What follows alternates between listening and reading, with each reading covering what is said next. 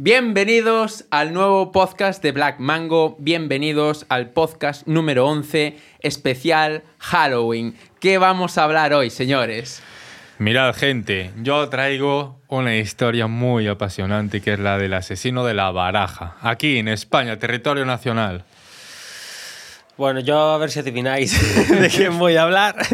Yo no voy a decir el nombre, es más que obvio, pero voy a hablar del rockstar de los asesinos, voy a hablar del asesino en serie número uno del mundo. Y ya después... Yo no vengo disfrazado propiamente para lo que voy a hablar, pero bueno, lo importante es participar. Yo voy a hablar de las muertes de los doce apóstoles, o sea, un tema bastante interesante y que no se sabe mucho hoy en día. Pero antes me gustaría tratar un tema eh, que nos han estado preguntando mucho y es sobre el clip que hablaste la última vez. Eh, Sí, cuéntanos un ponemos poco. en contexto. Sí. Fue hace, hace dos podcasts que salió el tema paranormal y fue como surgió este podcast, de hecho. Eh, no sé qué comentáramos de fantasmas y vosotros dijisteis que no creíais en fantasmas. Y yo conté, creo que una anécdota de un tema con mis puertas de- del armario. Y después de eso sa- salió el tema de la parálisis del sueño ¿Correcto? Y luego los viajes astrales, que ese fue el tema que quedó Ese, así ese como... tema no lo tratamos, no lo tratamos, pero la verdad Se es un comentó tema- así por encima. Y, y la gente constantemente hablarnos de ese tema, ese tema, ese tema. Entonces, bueno, vamos a hablar para meternos en papel antes de empezar un poco de, de este tema. Entonces, cuéntanos. ¿Quieres que te cuente yo? Cuéntame sobre un, los viajes un poco, astrales? méteme, méteme en contexto. ¿Qué es un viaje astral Antes, o algo antes así? de, antes de ir con los viajes astrales, vamos a hablar de los sueños lúcidos. Porque por ahí empieza toda la historia de los viajes astrales. ¿Qué es un sueño lúcido? Un sueño lúcido, para quien no lo sepa, es cuando estás durmiendo y estás soñando, pero en ese instante te das de cuenta de que estás soñando en el propio sueño. ¿A vosotros os pasó alguna vez? Sí. Yo creo que Yo- sí. Yo nunca. Nunca. Y lo intenté, ¿eh? pero, pero nunca me pasó. O sea, conozco lo que se dice de que cuando estás soñando no eres capaz de tomar una decisión por tu propia mano. En plan, no eres capaz de mirarte las manos. En plan, esto lo miré y me moló el tema. Y es que resulta que cuando estás soñando es como que tu cerebro genera un bioma y lo que hace es meterte a ti en medio con una cosa que hacer. En plan, es como que. Imagínate que yo de repente estoy en medio de mi pueblo y tengo una misión que es ir al Freud. Y el sueño empieza yo andando. Y a partir de ahí va cambiando. Pero nunca eres tú consciente de lo que estás haciendo, ¿sabes? Pero eh, pregunto, ¿nunca os pasó que os despertasteis y de repente dijisteis, sabía que era un sueño? Es que lo sabía. Yo durmiendo. Durmi o sea, me pasó esta- durmiendo. En el Yo- sueño. En el propio sueño yo estaba durmiendo. Esto es en épocas que sueño todos los días. Eh, cuando quizás llevo dos semanas soñando consecutivas, más bien hace años sobre todo, eh, llega un punto con el- en el punto que digo, Buah, estoy soñando. Me entero dentro del sueño y puedo tomar decisiones dentro del sueño. Puedes tomar decisiones dentro del sueño. No, Eso por es ejemplo, raro. Eso Eh, dicen que es la hostia, porque puedes hacer cualquier cosa. Puedes cambiar un- una cosa y hacer una montaña, puedes volar, es en plan... En mi caso no era, en Sí, mi sí, caso, yo- en mi caso no era tan así, sino de decisiones. Imagínate, tienes que ir a, voy a decir porque es un sueño, estamos en Halloween, eh, tienes que matar a una persona. Imagínate, yo puedo tomar la decisión, quiero matarla o no quiero matarla. Yo consciente. Sí. En ese momento, sí. Pe- pero- y yo lo decido según lo que yo quiero en ese momento. Pero saber 100% que es un sueño, porque... No, Sí, ahora claro, no, imagínate, es que- imagínate que te Yo- pase eso en la vida real y dices, no, estoy soñando, y, y- y cometes ese... Es que eso es lo complicado, saber que estás soñando, porque Está- es como tan real, ¿sabes? Es como... Sí, se, se había- en ese momento sabía que estaba soñando, era consciente de que, de que estaba soñando. complicado, ¿eh? A mí me pasa de vez en cuando que sueño cosas muy raras que no tienen sentido. Es, en ¿Cómo plan, qué? es una locura. En plan, es como que, de yo qué sé, empieza el sueño yo en un restaurante, pero no se me ve a mí. Y de repente viene un camarero que lo que me está sirviendo es un balón. Y de repente estoy en un patio de fútbol. Y de repente veo a una, yo que sé, alguien que me quita el balón. Y de repente ese alguien soy yo entrando en un restaurante. ¿Sabes? Son cosas que hacen pum, pum, pum, pum. Y nada tiene sentido. Digo yo, ¿pero qué cojones es esto? En plan, es una locura. sí. A ver, no tiene nada Despierta, sentido. despierta. Sí, sí, eso a mí también me pasa, es Sí. muy típico de los sueños. Pero yo esto ya hablo en episodios de muchos sueños consecutivos y hace años. Actualmente de verdad que no me pasa. Estoy soñando y no me entero básicamente. Pero sí, hace años me pasaba continuamente y, y molaba. A mí aún a día de hoy a veces me pasa. ¿eh? Hace tiempo que no sueño, pero mm, cuando sueño son cosas así súper raras. Raras. Sí. Pues mirad, eh, los sueños lúcidos es esto lo que comentamos, dar- darse de cuenta en el propio sueño de que estamos soñando. Pues un viaje astral sería como desdoblar tu cuerpo del alma, es decir, como que el alma, el alma te sale de, sale de tu cuerpo y puedes volar por ahí adelante. Quieres ir a Estados Unidos, vas volando, ¿sabes? Pero, pero tú eres consciente de eso en ese momento. Sabes que como que saliste de tu propio cuerpo. es lo que sientes. Pero llega a ser un sueño Sí, o claro, no es un sueño. Puede, ser un sueño, eso perfectamente. Puede ¿sabes? ser un sueño. Claro, a ver, está la leyenda, hay una leyenda como Urbana. realmente es urbana porque no es real. Cuidado con las leyendas urbanas, ¿eh? Que... Eh, Bueno, la leyenda cuenta que cuando sales de tu propio cuerpo, eh, mueves un objeto o lo que sea, en la realidad también va a ser movido. O sea, no es que se quede en el sueño, sino que realmente tu alma sale de tu propio cuerpo, mueves un objeto y se mueve de Esto verdad. en el viaje astral. Esto en el viaje astral. ¿A ti te ha pasado eso alguna Nunca, vez? nunca. Eh, yo he buscado vídeos de intentar provocarlo. ¿Se puede provocar un viaje astral? Puedes forzarlo. Yo, por ejemplo, lo que vi, no sé si es verdad, eh, después si eso me lo dices tú, si lo sabes, rollo, como que te quedas, imagínate que estás 20 minutos quieto en tu cama sin mover nada. Y en la teoría es que cuando pasen 10 minutos, de repente te vas a empezar a notar raro, porque tu cuerpo va a querer moverse, pero tú no lo haces. Y una vez se dice que pasan 20 minutos, es como que empieza el viaje astral. Pero, o sea, pongámonos en contexto para yo entender. O sea, tú te acuestas en cama, estando normal, ¿no? Así, boca arriba. Vale.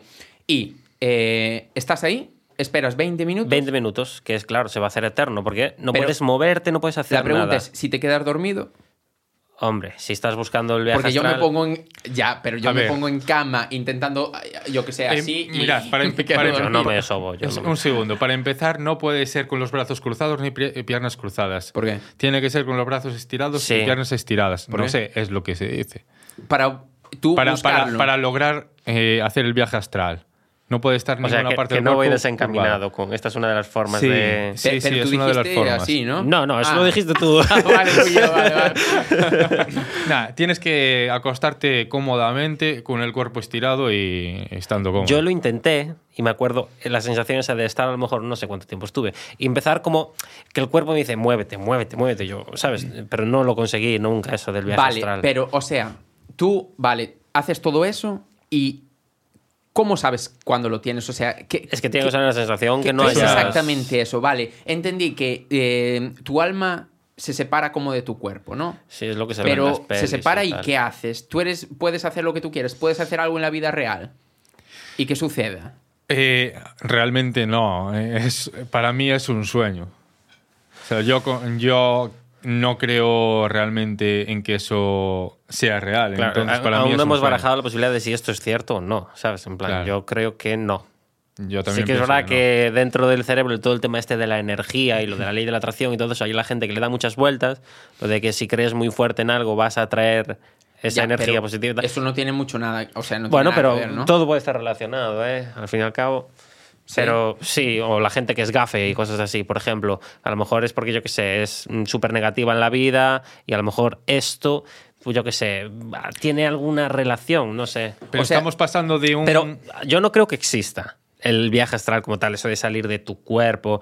No creo que exista. Será Eh, un sueño y ya. Sí, ¿no? algo así. ¿Tú crees lo mismo? sí, es como un sueño. Por ejemplo, en la película de Insidious, Insidious 1, Sí. el viaje astral también lo toman como una dimensión astral. En esta película lo que sucede es que hay un, un niño pequeño que queda en coma así repentino y se queda acostado en cama, bueno, por, durante toda su vida prácticamente. Y tiene un hermano pequeño. El hermano pequeño... Ojo con la teoría, ¿eh? porque cuando te quedas en coma te quedas quieto, estirado. A lo Claro, mejor. es que pues, ese viaje astral ¡pum! sucede toda la vida, ¿no? Hostia. El, hermano pequeño comenta que ve a su hermano, el que está en coma, a las 4 de la mañana que se está paseando por, el casa, por la casa, ¿sabéis?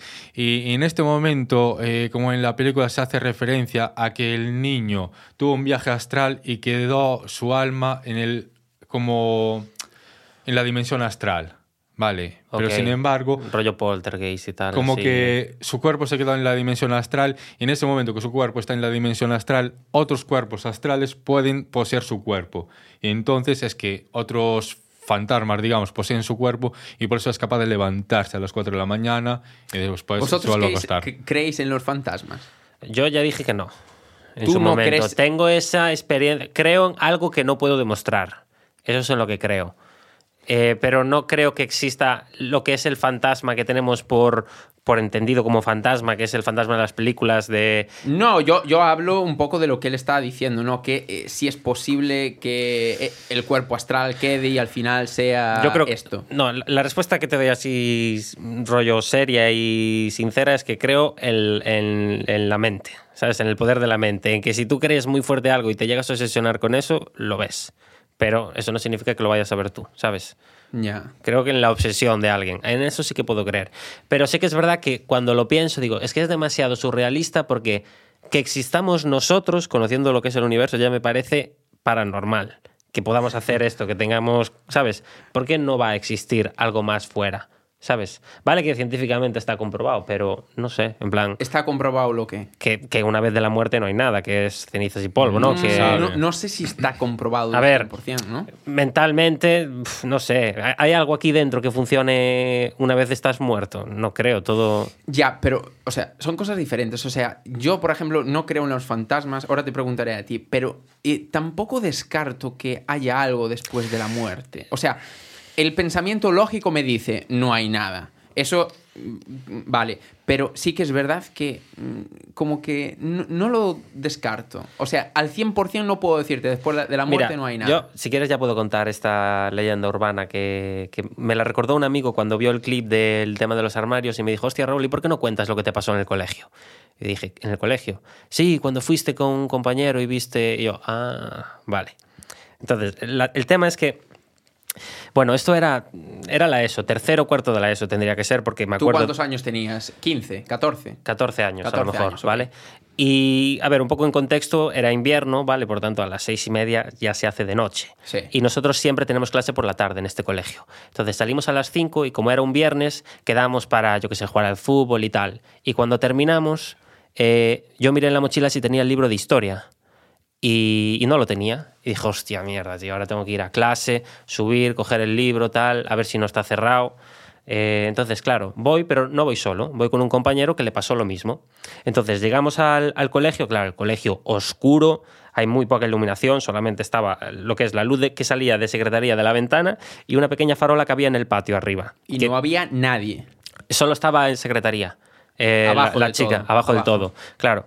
Entonces, eh, me dice mi compañero, hostia, Raúl, hazme un favor, sube tú y coge mi libro, que yo tengo que ir a secretaría, a, no sé, a unas fotocopias, Sí, ¿vale?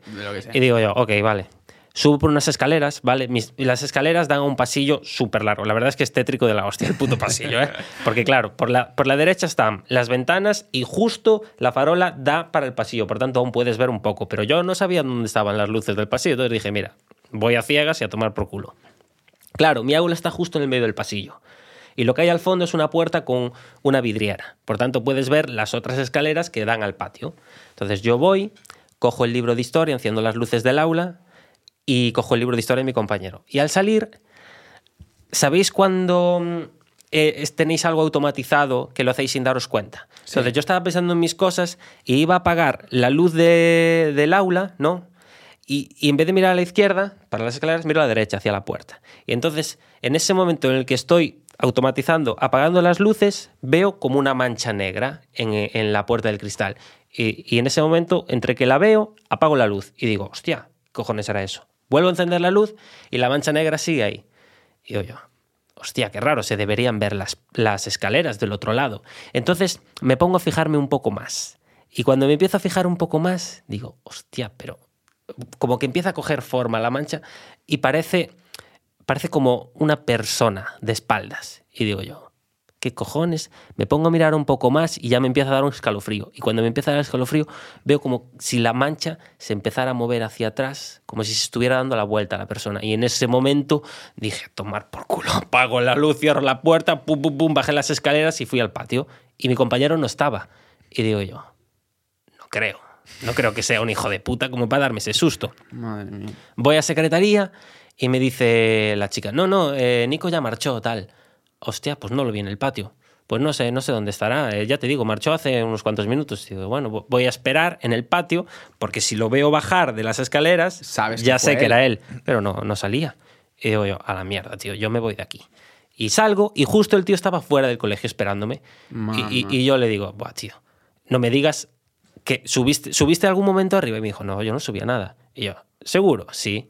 Y yo, hostia, no te creo. Y justo hace unas pocas semanas me acuerdo de que en clase de tecnología, creo que fue, salió el tema de las leyendas urbanas del colegio, que yo no me las creía, que era que, porque este colegio tiene varias leyendas urbanas, poquitas, pero tiene varias. Y en todas tiene una cosa en común, y es que todo el mundo ve a una persona en el colegio, eh, ya sea pasando de ventana a ventana, ya sea... Hay una que me acuerdo perfectamente, que es que dicen que una chica vio como un señor con traje negro paseando un perro por el patio de arena que hay en el colegio. Y digo yo, hostia. Y claro, yo no me lo creía y de repente veo esto y digo, pero qué puto mal rollo. En plan. Es que es increíble, o sea. Que es un colegio de curas. A ver, también. Quiero decir, tiene todos los papeles para tener ahí leyendas urbanas. Sí, pero eh, tú no conocías las. Eh, no, o sea, yo conocía las. porque se comentaron en clase. Yo conocía el hecho de que la gente decía, oh, pues se dice que si pasas de noche en la máquina expendedora que emite luz, puedes ver como una sombra y cuando vuelves a mirar ya no está. Y es como, hostia. Sí, a ver. A, ver. ¿A ti te pasó alguna situación así? Sí, eh, me pasó una vez. Bueno, hace unos cuantos años estaba en casa haciéndome fotos a mí mismo. Bueno, esto ponía el, el trípode, el móvil en plan selfie, viéndome a mí mismo, ¿sabes? Fui para el monte para hacer estas fotos. Hostia. Estoy en el monte, que bueno, es al lado de mi casa, ¿sabes? pongo el trípode, bueno, está ahí el móvil, pongo la cámara frontal, me veo y claro, estaba como empezando a ver cómo me veía yo, posando y tal. De repente veo como una persona, pero oscura, ¿sabes? Detrás mía. Como la a unos cuantos o algo así. Sí. Más bien tirando, era como sombra, vale, igual a 4 o 5 metros. Y en plan me asusté un montón, vamos. Y nada más, eso, eh, de verdad, cogí el móvil y me fui corriendo para dentro de casa. Avisé a mi abuela y, fuimos los dos al bosque, eh, a ver si había algo, ¿sabes? Hostia. Sí, a mí, bueno, me, me pasa algo así, pero me gusta ver con tu abuela, porque fue producido. no, no, lo aviso en plan para tenerlo a personal al lado por si, por si acaso fuera sea algo de verdad. Sí. Nada, pero fuimos al, al bosque otra vez y había una entrada de luz sería por cómo entraba por algunas hojas que hacía una forma de sombra en el suelo que en la cámara se veía como, como una o persona. Sea, que tenía explicación. Sí, tenía explicación, pero en ese momento yo me cagué totalmente. Vale. ¿Sabes? Sí, sí que tiene explicación, pero bueno, volví allí para intentar ver qué. A ver, yo no miré si tenía explicación lo mío porque no me atreví a acercarme a la puerta. Ya, ¿sabes? es que es un poco diferente. Tú como que lo estás viendo y ves que se pero, claro, mueve. Lo peor es que no es lo típico de que muchas veces te pasa, cuando os digo lo de que vas automatizado, que ves algo y de repente, rollo, vuelves a encender la luz y ya no está, dices tú, bueno, sería algo raro. No, pero es que yo encendía, apagaba la luz y seguía ahí. Y digo yo, pero ¿qué cojones es esa mancha? Porque se debería ver, es un cristal, ¿sabes? aún llega un poco de luz, por tanto, las escaleras se tienen que ver, pero no se veían las escaleras. Y claro, de repente veo eso como... ya, ya, pero bueno, que es eh, algo raro, raro de cojones cuanto menos. Aparte estando todo solo, eh, lo que tú quieras decir. Claro, claro, claro. ¿Queréis que vuelva a lo de los viajes astrales? Te queda, si, si, te queda algo, dale. Bueno, estabas comentando una técnica para, que, para Ah, hacer sí. un viaje astral.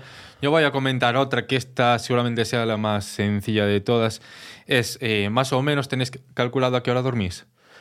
Más o menos. Yo no. Mm, algo, algo. A ver, más o es Desde menos. que intentas dormir, cuánto tiempo Ah. tardas en dormir, Ah, así se eso podría sí, calcular. pensaba que decías a la hora que voy para cama. No, eh, imagínate, desde que te pones a dormir, eh, intentar dormir, hasta que te duermes, más o menos cuánto tiempo pasa. Pues mm, puedo decirte así aproximado 20 minutos, 15, Vale. 20 minutos. No, yo ¿Tú? mucho más. Yo a lo mejor llego a una hora. o Vale, bueno. Una no- hora, con todo apagado. Sí, sí. No, Yo tardo No, mucho. no hablo con el teléfono. yo No, con no, el no, teléfono no, no, yo estoy, sin ¿eh? teléfono. Yo tardo mucho Vale. en dormirme. Bueno, no, no, no es importante el tiempo que estéis sin dormir. Si no, bueno, tenéis calculado el tiempo que tardáis en dormir, pues entonces, a partir de ahí calculáis cuatro horas. Ponéis el despertador para cuatro horas más. Tenéis que despertar justo en el medio del sueño. Vale, cuando estáis ahí durmiendo, despertáis. Hostia. En ese momento que despertáis, tenéis que pensar exactamente el sueño lúcido, que, o- bueno, el sueño lúcido, lo que os gustaría eh, hacer en el viaje astral. Mientras duermes. No, estar despierto. Despiertas justo a las O 4 sea, de la te, mañana. te suena la alarma, pum. piensas ahí justo. y- tienes y- que pensar y justo. piensas. Sí, tienes que pensar justo en lo que te gustaría hacer en el viaje astral. Imagínate, estar volando, yendo a Canadá, viendo, Ok. eh, tirándote por una catarata, lo que sea. En ese momento eh, lo piensas y te vuelves a quedar dormido, porque te despertaste a las 4 de la mañana y lo más probable es que te vuelvas a quedar dormido.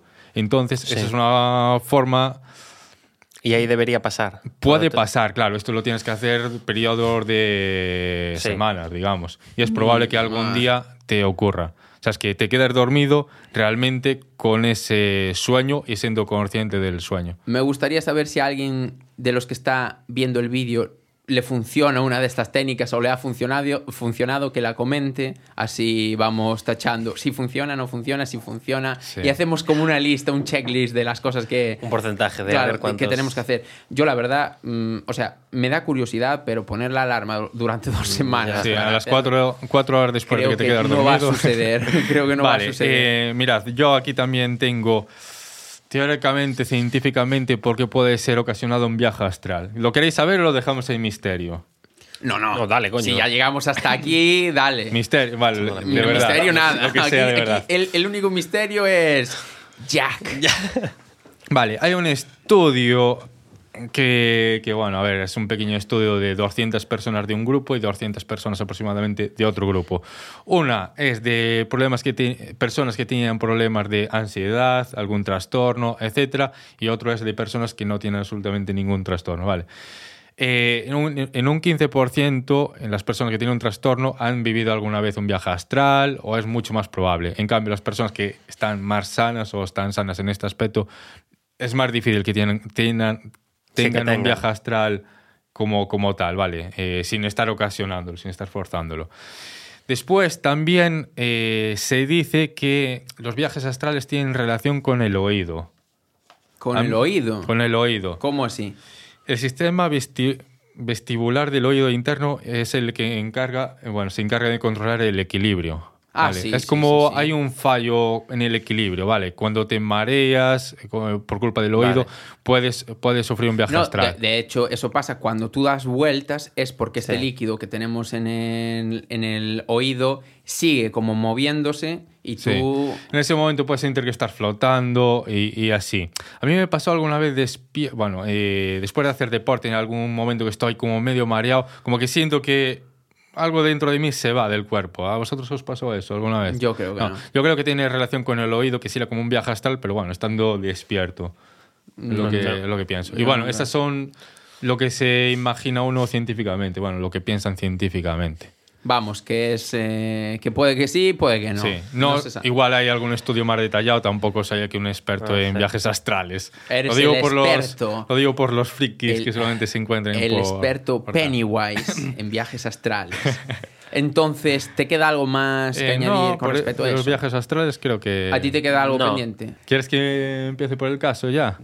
Es, caso. que, es, es que estoy, estoy en ansia. Empezamos ya Necesito con- saber Vale. cosas. Empezamos Vale. como ya... Méteme en contexto, eh, méteme en contexto. Necesito saber qué... Yo traigo una baraja, porque voy a hablar del asesino de la baraja. Vale. Así que vamos a comenzar con esta historia y nos vamos a remontar a España, en Madrid exactamente, al año 2003. Este es un año que, que el Real Madrid tiene el equipo de los Galácticos, así por Ah, ponernos en contexto. Beckham. El equipo de los Galácticos. Aún se estaba limpiando el Prestige. Ok. Ah, es No verdad. recordáis. es verdad. Y en Nunca Madrid, más. sí, y en Madrid ocurre algo insólito. Y es que acaba el año como registrando un de cada tres días un asesinato, eh, bueno, un homicidio con violencia.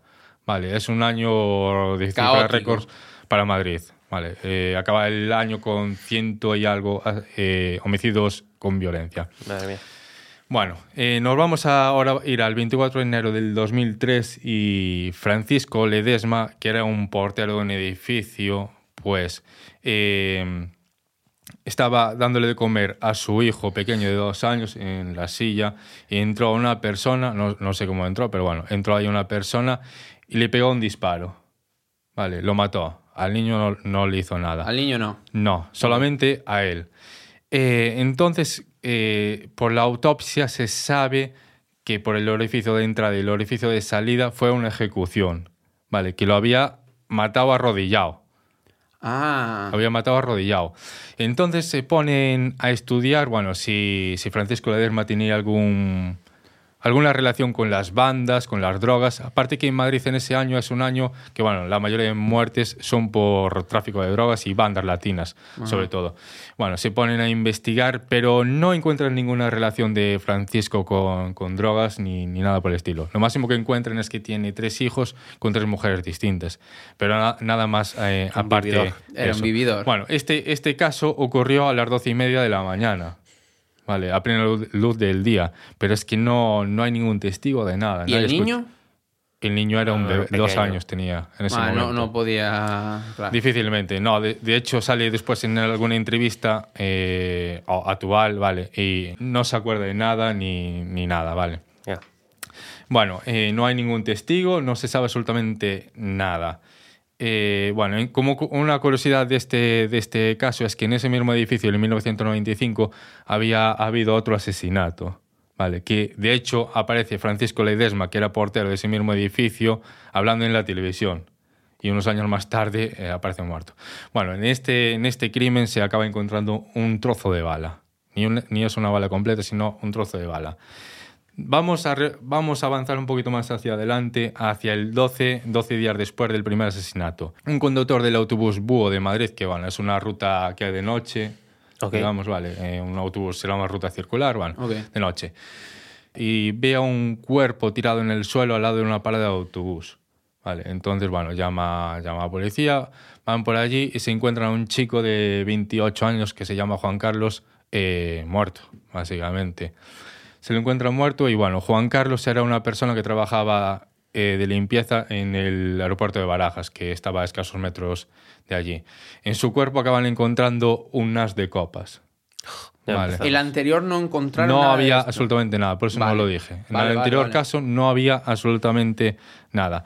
Eh, había signos en este caso de que lo habían matado a corta distancia y también que estaba arrodillado, Igual que el anterior. igual que el anterior. Sí, el anterior no había ninguna carta, en este sí. Eh, en la información vecinal nadie vio nada, nadie, no hay ningún dato para allí. Y de hecho ocurre algo bastante curioso en este momento, que por la calle en la que ocurrió esto, los servicios de limpieza llegaron allí y con la manguera a presión ¡shh! limpiaron toda la sangre y todo. Se cargaron todas las pruebas en ese momento. Pero estando el hombre allí. No, no, lo Ah, habían recogido, después. claro, pero recogen las pruebas, ponen todo. Bueno, pero después de eso, que aún se podría co- recoger alguna prueba, como esto fue por la noche, por la mañana esta zona ya estaba limpiada, ¿vale? De sangre y de todo, vamos. La policía entonces tampoco hizo muy bien. Fue un fallo, trabajo. ¿eh? claro, ahí fue un error por el equipo de limpieza, que llegó y limpió directamente. Bueno, pero eh, la policía si vaya a la zona, ¿sabes? La policía Sí. tampoco hizo nada. O Sí, si sí. queda allí un agente. Claro, sí, Vale. un, un error. Esto se comenta como un error en varias, varios documentales. Ok.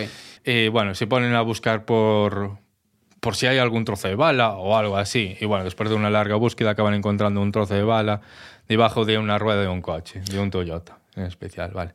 Un tampoco, Toyota. sí, tampoco. Buenos coches. Sí, sí. Tampoco saben nada en especial en ese momento, más que eso, vale.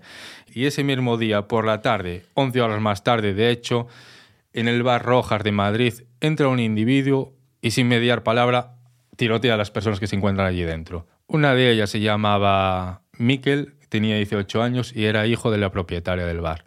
Otro era Juana Dolores, de 57 años, que ambos mueren en el acto. Vale. Vale. Pues estaba también allí dentro la propietaria del bar, Teresa, eh, de nombre Teresa, que llega a sobrevivir a pesar de recibir tres disparos. Uno de ellos fue cuando estaba de pie y los dos restantes fueron ya cuando estaba en el suelo. Como para rematarla. Como para rematarla, exactamente. Ella se hace la muerta, eh, aún estando con vida. El asesino este, el hombre este, piensa que está muerta y sale por la puerta.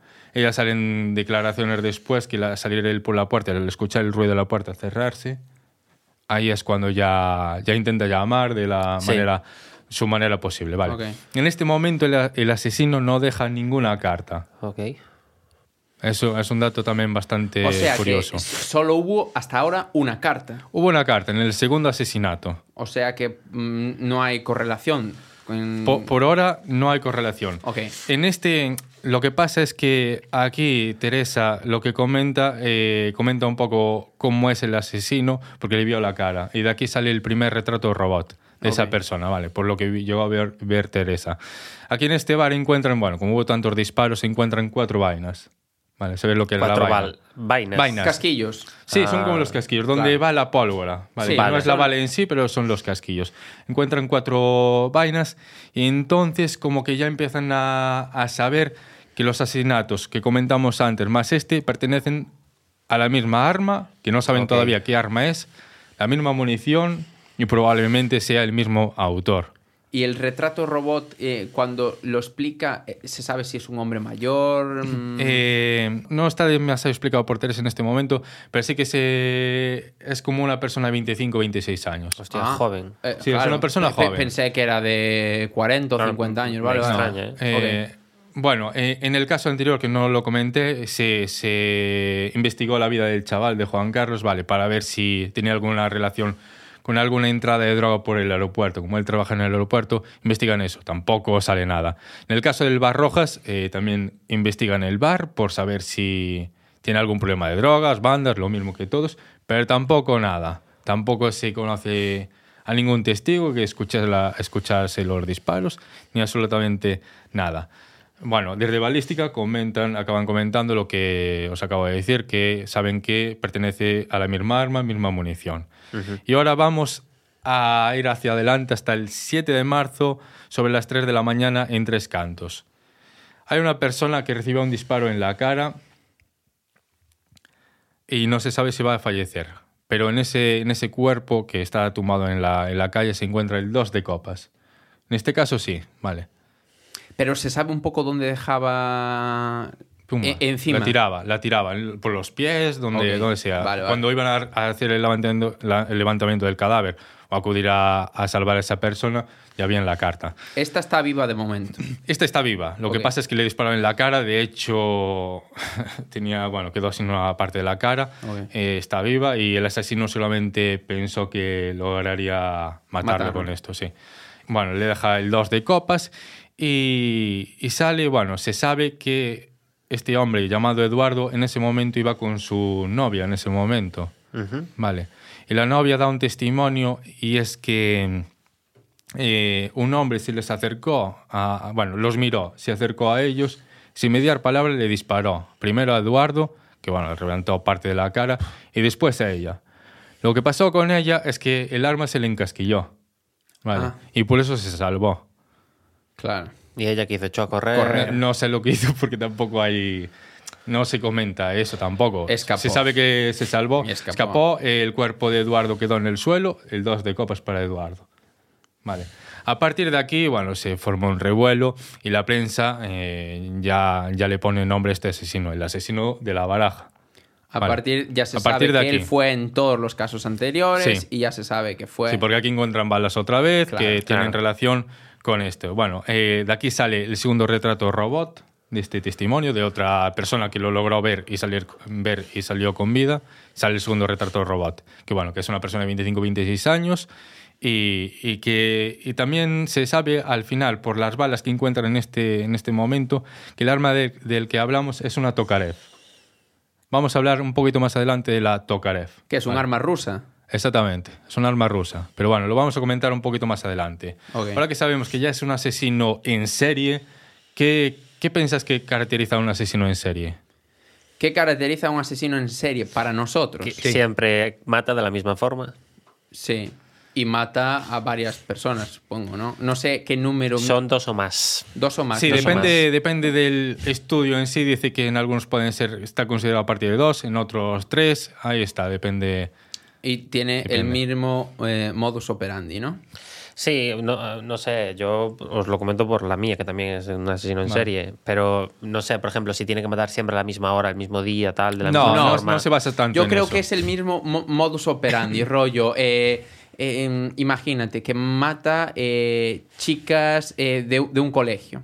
Pues eso, eh, siempre va a matar a chicas de colegio, de gollándolas, imagínate. Pues ese es un asesino. en Vale, serie, eso sí. puede ser uno de los motivos, pero otro de los motivos es que matan por matar. No hay nada en especial normalmente que, que los haga matar, alguna motivación. eso sino que salen a cazar, a matar y ya está. Vale. Después, otro, otro de, otra característica de los asesinos en serie es que matan y vuelven a la vida cotidiana. Es decir, a lo mejor matan hoy a una persona, pasa un mes, matan a la siguiente. O sea, es como que necesitan volver a la vida normal. Claro, pero puede haber algún motivo que los motive a hacer esto, ¿no? Sí, siempre hay algún motivo. Un motivo sexual. No, mm, sí, siempre puede haber algún motivo. De hecho, vamos a ver el final de, este, de este asesino. Pero bueno, eh, no es tanto por un hecho, sino... eh, Comprendo, comprendo. Vale, no Vale, es que tú te metes conmigo, te mato, por lo que sea, una pelea de bandas, Ya. drogas, no hay ningún motivo así. Vale, es vale. al azar, aparte, ¿sabes? Le toca a esta persona como le toca a otra. Sí, correcto. No, no hay nada en especial. Bueno, eh, vamos a continuar eh, avanzando un poquito los días. Eduardo, el chico que le dispararon en la cara, logra salir de la UCI. Vale.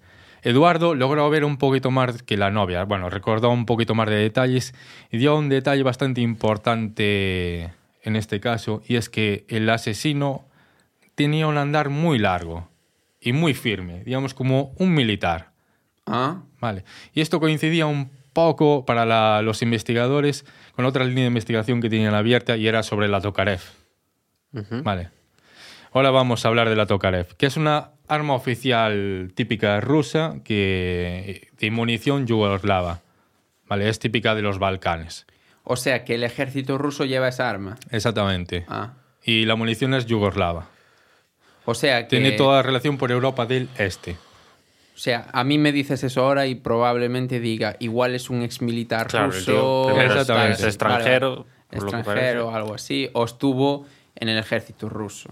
Ah, Exactamente. Bueno, eh, lo que piensan es que o es una persona que sea de allí, que hubiera vivido por la zona de Europa del Este, o algún militar español que hubiera estado destinado a los Balcanes, por esa zona. Entonces los investigadores empiezan a pedir eh, los, los jóvenes, porque sabían que era una persona joven, que estuviera- que estuvieran eh, bueno, destinados al exterior, a los Balcanes, y también que figurara si tenía algún tratamiento psicológico. Vale, querían saber qué, qué figuraba, o sea, si este había tenido algún tratamiento o no. Ahora vamos a seguir avanzando unos cuantos días más al 18 de marzo del 2023. Esto era un día en el que el Real Madrid estaba jugando un partido de Champions. En, bueno, y esto ocurre en. Voy a mirar el sitio. En Arganda del Rey. ¿Conocéis la zona de Arganda del Rey? No, pero Yo no bueno, tengo ni idea. suena. Bueno, allí hacen, actualmente hacen conciertos, hay festivales en esa zona. Ok. Y es una zona muy descampado, sabes que tampoco hay demasiado movimiento. Es así una zona distinta a las otras, ¿vale? Vale. Más en las afueras, digamos. En esa noche, eh, los, investigador- los investigadores reciben una llamada y es que había un fallecido y otra persona que herida muy grave Por esa zona. por esa zona, en, en la Arganda del Rey, con dos cartas nuevas al lado de sus cuerpos, el 3 de copas y el 4 de copas. Aparecen al lado de sus cuerpos. Eh, la mujer acaba falleciendo en el hospital, el hombre ya en el mismo momento. Del cuerpo de la mujer eh, recuperan tres trozos de bala. Que, que vamos, que ya en el momento que recuperan los tres trozos de bala, saben que pertenecen a una Tokarev. Vale, ahora vamos a hablar un poquito eh, de lo que ocurrió después. Es que en este momento, bueno, hasta antes como que la policía y la Guardia Civil no le dicen nada a la prensa. Vale, lo tenían todo como oculto. Vale, no la prensa no sabía que todo, todos Claro. Estaba relacionado, pues. Exactamente. Y a partir de aquí, la, la Guardia Civil decide contarle todo a la prensa. Vale. Mima. Entonces la, la prensa aquí, bueno, se formó un revuelo mediático increíble y, y la prensa, en vez de tranquilizar a las personas, porque esto, Sí, eh, imaginaos, todo en Madrid, en Madrid eh, asesino en serie que mataba de cualquier forma, a luz del día, de noche, se formó una buena. Y la prensa mandaba titulares como, ¿quién será el cinco de copas? ¿Sabes? Madre mía. Eh, la que se armó fue, fue terrible. es que la prensa siempre igual. Sí, sí, fue, fue igual. terrible. Es una cosa. Y vamos ahora a hablar de la Tokarev, que las Tokarev, digamos que se pueden conseguir de forma legal y de forma ilegal. Vale, vamos a ir para descartar, para hacer hipótesis de que el asesino lo consiguió de una forma legal. Bueno, empezaron a registrar. Pero aquí, aquí en España, o sea, yo quiero saber, en España de forma legal, ¿cuál es? Perteneciendo a un, a un cuerpo. No, no sé las formas eh, que se puede conseguir legal o, o en el pasado se pudo conseguir legalmente, ¿vale? Vale, en vale. Madrid actual, bueno, en ese momento, en el 2003, había 36 Tokarev eh, registradas legales. Ok. Vale.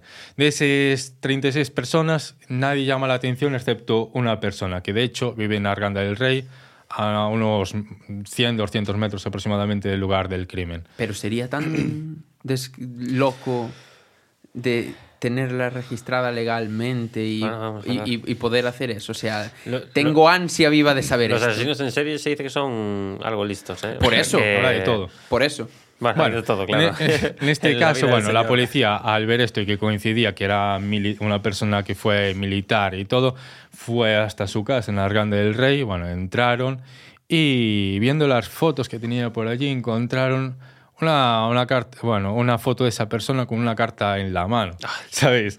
Algo surrealista. Y además encontraron en uno de sus tenis eh, sangre en la zapatilla. Ok. Algo, algo surrealista. pero Sangre bueno. humana. En ese momento no se, no se llega a saber. Pero bueno, con investigaciones que hubo después se dan de cuenta de que esa persona no tenía una relación con los asesinatos cometidos. De hecho, tenía una coartada muy buena.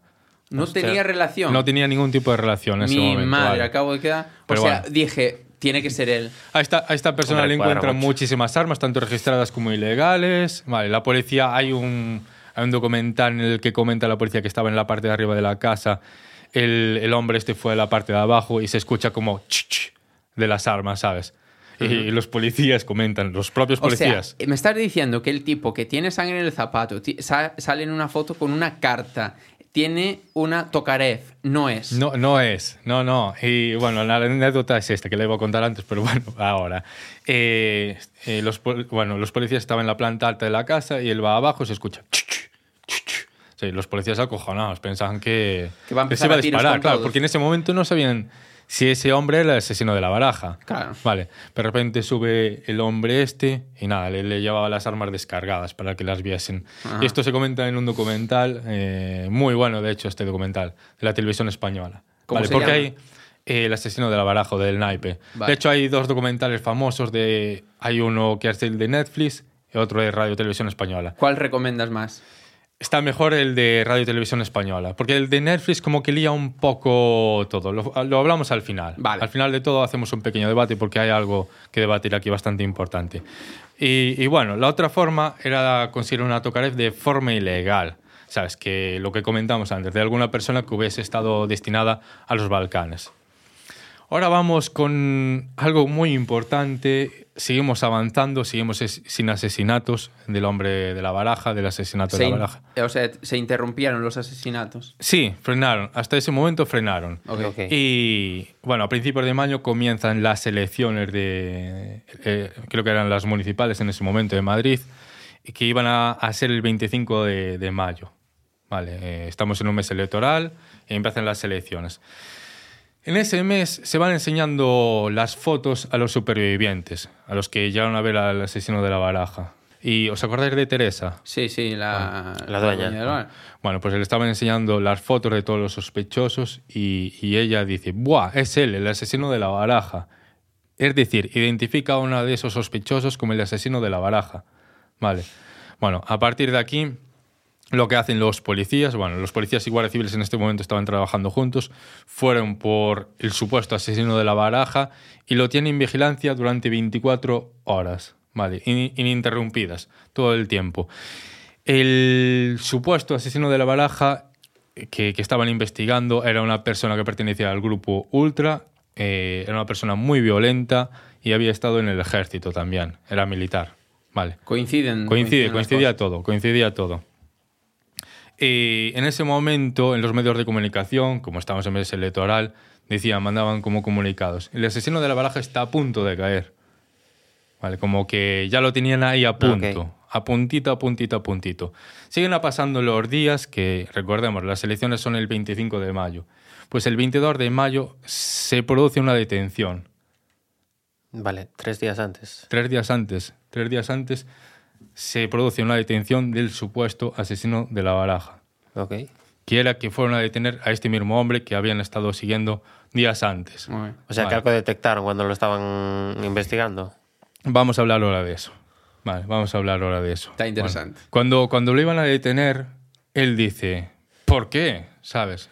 Más que no- cuatro, pum, el uno, te No, imaginas. el 5. No, no entendía, él, él no entendía por qué lo estaban deteniendo. Le dice la policía, por homicidio. Y a lo que responde él, ah, vale, por cualquier cosa, vale, pero por homicidio no. ¿Sabes? ¿Cómo? Es lo que dice él. Como que estaba segurísimo de que él no cometió ningún homicidio. Aún así, es metido en la cárcel, vale, eh, en contra de todos los investigadores. Los investigadores, eh, estaban en contra de esa detención, como que era una detención que no se debía haber producido, porque no había ningún indicio para, para detenerlo. Pero recordemos, estamos tres días antes de las elecciones. Sí. Como que el ¿Qué? pueblo necesita Tranquilidad, ¿no? Tranquilidad. Exactamente, pillar al asesino. Vale, por eso detienen a este hombre. Vale, y, y ahí en todos los medios eh, ya ponen titulares. El asesino de la baraja, como que ya está Detenido. atrapado, detenido y todo eso. Vale. Siguen pasando, bueno, eh, pasan las elecciones, todo muy bien, todo chachipiruli. Y 18 días, bueno, después de 18 días de, de su detención, tienen que soltar a este hombre, no lo pueden tener más. Vale, ya pasó un tiempo prudencial y lo sueltan a la calle, a este hombre. En este momento seguimos sin tener ningún crimen más por el asesino de la baraja. ¿Sabes? Porque imaginaos, en ese momento Sí, hay un crimen y ya saben que esa persona no es el Claro, asesino. claro. Pero bueno, se sigue, sigue sin haber ningún asesinato. Y llegamos a junio. Estamos mayo, a, la- a- a principios de junio. Y el asesino de la baraja, al llevar un tiempo sin matar, porque mm, lleva ya dos, tres meses sin matar a nadie, empieza a quedar relegado a un segundo plano. Mediático, se de- deja de empezar a- eh, se deja de hablar de él y, y así, vale. Al suceder esto, como que, bueno, otros titulares empiezan a ocupar sus, sus noticias, eh, se reciben, los investigadores de Madrid reciben una llamada de una comisaría de Puerto Llano, en Ciudad Real. Reciben una llamada que, que dice, "Buah, hay aquí un hombre borracho que está diciendo que se identifica como el asesino de la baraja. Pero no lo tomaban en serio en ese momento, Ya, ¿sabes? ya, ya, ya. Porque es un hombre borracho, viene aquí a la comisaría, comisaría de Ciudad Real, se identifica como el asesino de, la baraja. ¿Qué hacemos con él? Ah, ni caso. Pasamos, pasar de él, vale, le dijeron desde Madrid. Entonces, nada, pasan, bueno, o que le preguntan algo más. Pero vamos, ¿qué pasaron de él en ese momento? El asesino de la bueno, el, el hombre este en cuestión le, se molestó, ¿sabes? Porque no lo estaban creyendo. Les dice, no me creéis. Eh, como que se, se sentía extrañado de que no le creyesen. Entonces le dijo, puedo dar un detalle que para que me creas. Y dice un detalle que, que, vamos, que fue demoledor. Decisivo, incluso. Decisivo en ese momento, vale. Y comenta que en las cartas que él va dejando hay un como pintado en el centro con un rotulador. Por atrás. Por ¿o? atrás, por Sí. atrás, vale. En el dorso de la carta, un rotulador pintado de azul. Y dicen, ¡buah! Eh, los, los comisarios ya llaman a Madrid y Madrid y dicen, ¡buah! Ese es un detalle que se ocultó en todo momento, hasta la prensa y a todo el mundo. Es algo que solamente sabíamos nosotros. Vale, entonces ahí cogen, ya lo meten en el calabozo y bueno, pasa esa noche en el calabozo. El día siguiente por la mañana, eh, el día siguiente, se despierta y dice, yo no soy el asesino de la baraja. En plan, ¿sabes? Confundido. ¿Sabes? Ya le había pasado la borrachera y, y nada. ya- Madre mía. Y cambia totalmente la versión. Como que él no es el asesino de la baraja, ni, Ya lo ni dice nada. Becky G, los borrachos no mienten. bueno, pues así. Y aquí empieza como una cuenta atrás, cuenta regresiva, porque no podían tener a este hombre retenido más de 72 horas. Vale, entonces, claro, hay que encontrar algún indicio que culpe a este señor, a este señor que se encuentra aquí. Este señor que se encuentra aquí se llama Alfredo Galán. Vale, le vamos a llamar Alfredo, Alfredo Galán, que era un chico de 25 años en ese momento, de hecho. Y tiene algo que ver con. Había sido militar eh, y vamos a comentar un poquito más adelante, más sobre él. Vale. Bueno, eh, eso, eh, empieza una cuenta atrás y los policías investigadores y todos van a investigar su casa, donde vivía él. Entran en su casa y bueno, eh, en la tercera habitación que investigan encuentran ahí algo decisivo también. La bala percutida que no, con la que no logró matar a la chica anterior. Vale. En ese momento ya se dan de cuenta, "Buah, estamos ante el asesino de la baraja de verdad. Es curioso. Sí, sí, sí. O sea, fue por puto borracho. Si no, no estaba, yo creo que ni en el punto de mira de la policía. ¿Y por qué se le dio en plan de confesarse estando borracho? Eso es porque hay algo ahí en plan de que A ver, no Quizás estaría por- quiere atención, No. igual, no sé. Mira, quizás por ego, porque ya no estaba apareciendo en las noticias Claro, como por- antes, quería algo más de notoriedad. Y bueno, eh, en ese momento él no, no dice nada, pero más adelante, bueno, antes no dice nada, no quería ya decir absolutamente nada. Y a partir de ese momento dice que va a colaborar con la policía. Vale, iba a dar detalles y bueno, dice que llevaba un tiempo sin cometer ningún asesinato porque empezaba a hacer calor y le daba como pereza poner los guantes de cuero. Es lo que dice. Vale. que por no poner los guantes de cuero y no dejar las huellas, porque no dejaba ninguna huella. Claro. Hasta ese momento como que dejó de asesinar. Y también comenta que quería saber lo que se sentía al matar a una persona. Recordemos que este es un es militar que, que estuvo destinado en los Balcanes. Después de estar destinado en los Balcanes parece ser que no hubo ningún disparo ni nada. Lo trajeron para España y lo llevaron a recoger el petróleo del Prestige. Vale, que no es nada relacionado con lo que él quería. Eh, en el momento de los asesinatos, eh, Alfredo Galán en ese momento estaba recibiendo tra- tratamiento psicológico por trastorno de ansiedad. Vale.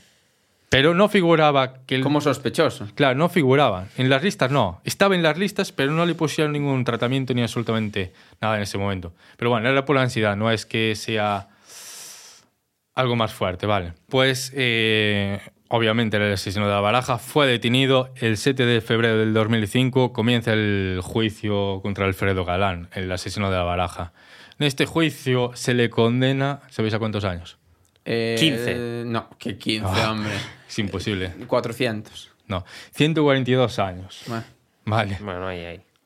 Pero en ese momento la ley es la ley y solamente puede cumplir 25 años de máxima condena. Madre mía. Por lo cual, este hombre estará suelto por España 50. en el 2028. En el 2028. En el Claro, porque 2028 era está- 2003. Sí. Claro. Esta persona estará por ahí, rondando las calles españolas.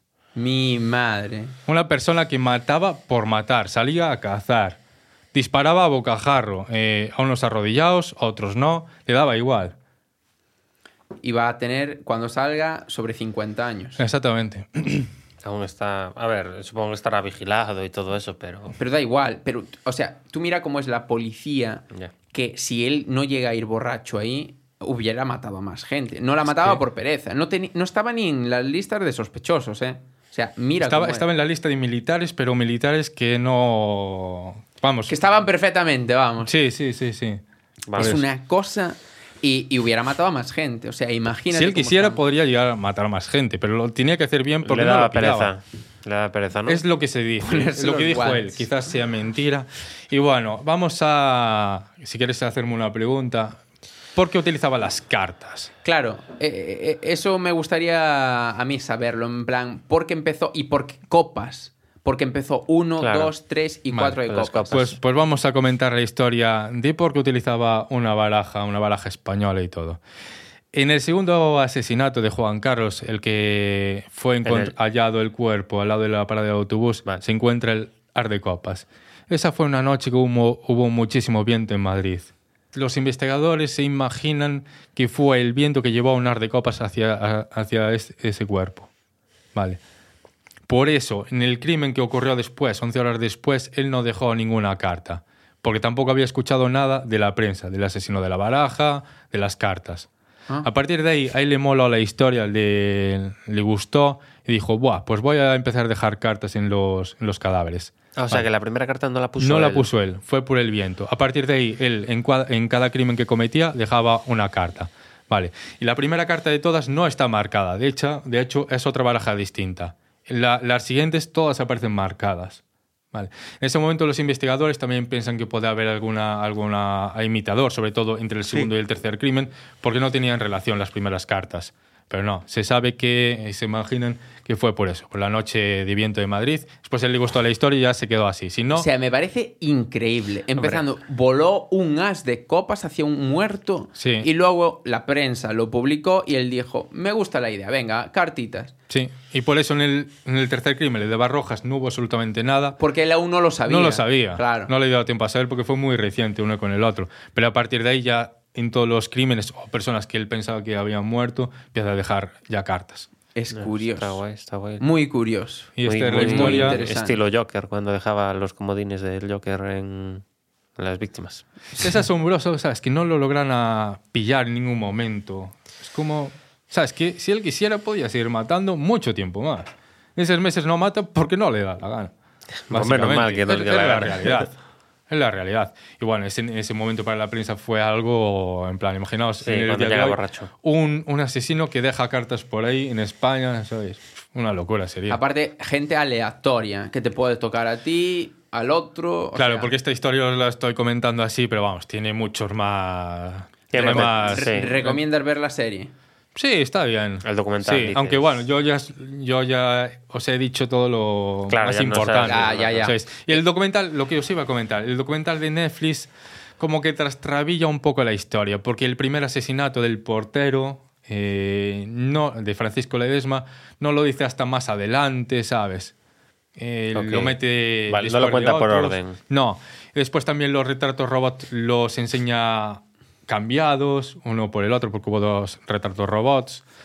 Y, y bueno, no, no está tan bien ordenado ni la información tan, Sí, tan pulida. tan pulida, exactamente. Si tú tuvieras aquí a Galán, ¿le harías alguna pregunta en particular? Tú, sabiendo toda la historia que hiciste. En plan, ¿qué le preguntarías? Total, él va a salir en breve. Si lo tuvieras delante, ¿qué le de preguntarías? hecho, va a venir aquí. o sea. No, no. No, no me atrevería a estar delante de él, porque es una persona que mata indiscriminadamente y le da igual que seas tú que. tú, Claro, pero si lo persona. tuvieras delante o le pudieras hacer una pregunta, ¿cuál sería? Es muy complicado. Es como que. ¿Cómo, ¿Cómo es posible matar a una persona delante de ella y no sentir absolutamente nada? ¿Sabes? Estaría bien Es saber. como. Eh, Sí. Es algo increíble, No, ¿sabes? Le ves la cara, lo matas. Aparte que no mataba ni para robar, ni para conseguir absolutamente nada, ni violar, matar. Bueno, nada. pero ya, ya lo dijiste antes, ¿no? Que querías saber cómo se Sí, sentía sí, la claro, pero la primera, pero luego porque siguió matando. Claro. A mí me gustaría saber eso. Si él dijo. ¿Le moló o qué? No sé. No, a mí me gustaría saber si él dijo. eh, quería saber cómo es matar a alguien, vale. Pero ¿por qué seguiste matando? Sí, sí, sí. ¿Por qué? Y, y de hecho, ¿por qué, te- Responde. por qué se entrega Porque borracho? de las cartitas. ¿Y, qué y por qué sé. se entrega borracho? Falta de atención. Llegan a Claro. entregarse y no lo pillan. Y, y A ver, lo aparte, pillarían, pero- Bueno, si, si esa bala no la tiene allí guardada, quizás sigue a salvo. Y otra cosa, el arma la Tokarev nunca llegaron a encontrarla. Él dijo que la tiró a un vertedero, ya después de cometer el, el último asesinato, la tiró a un vertedero. Es lo que comenta también.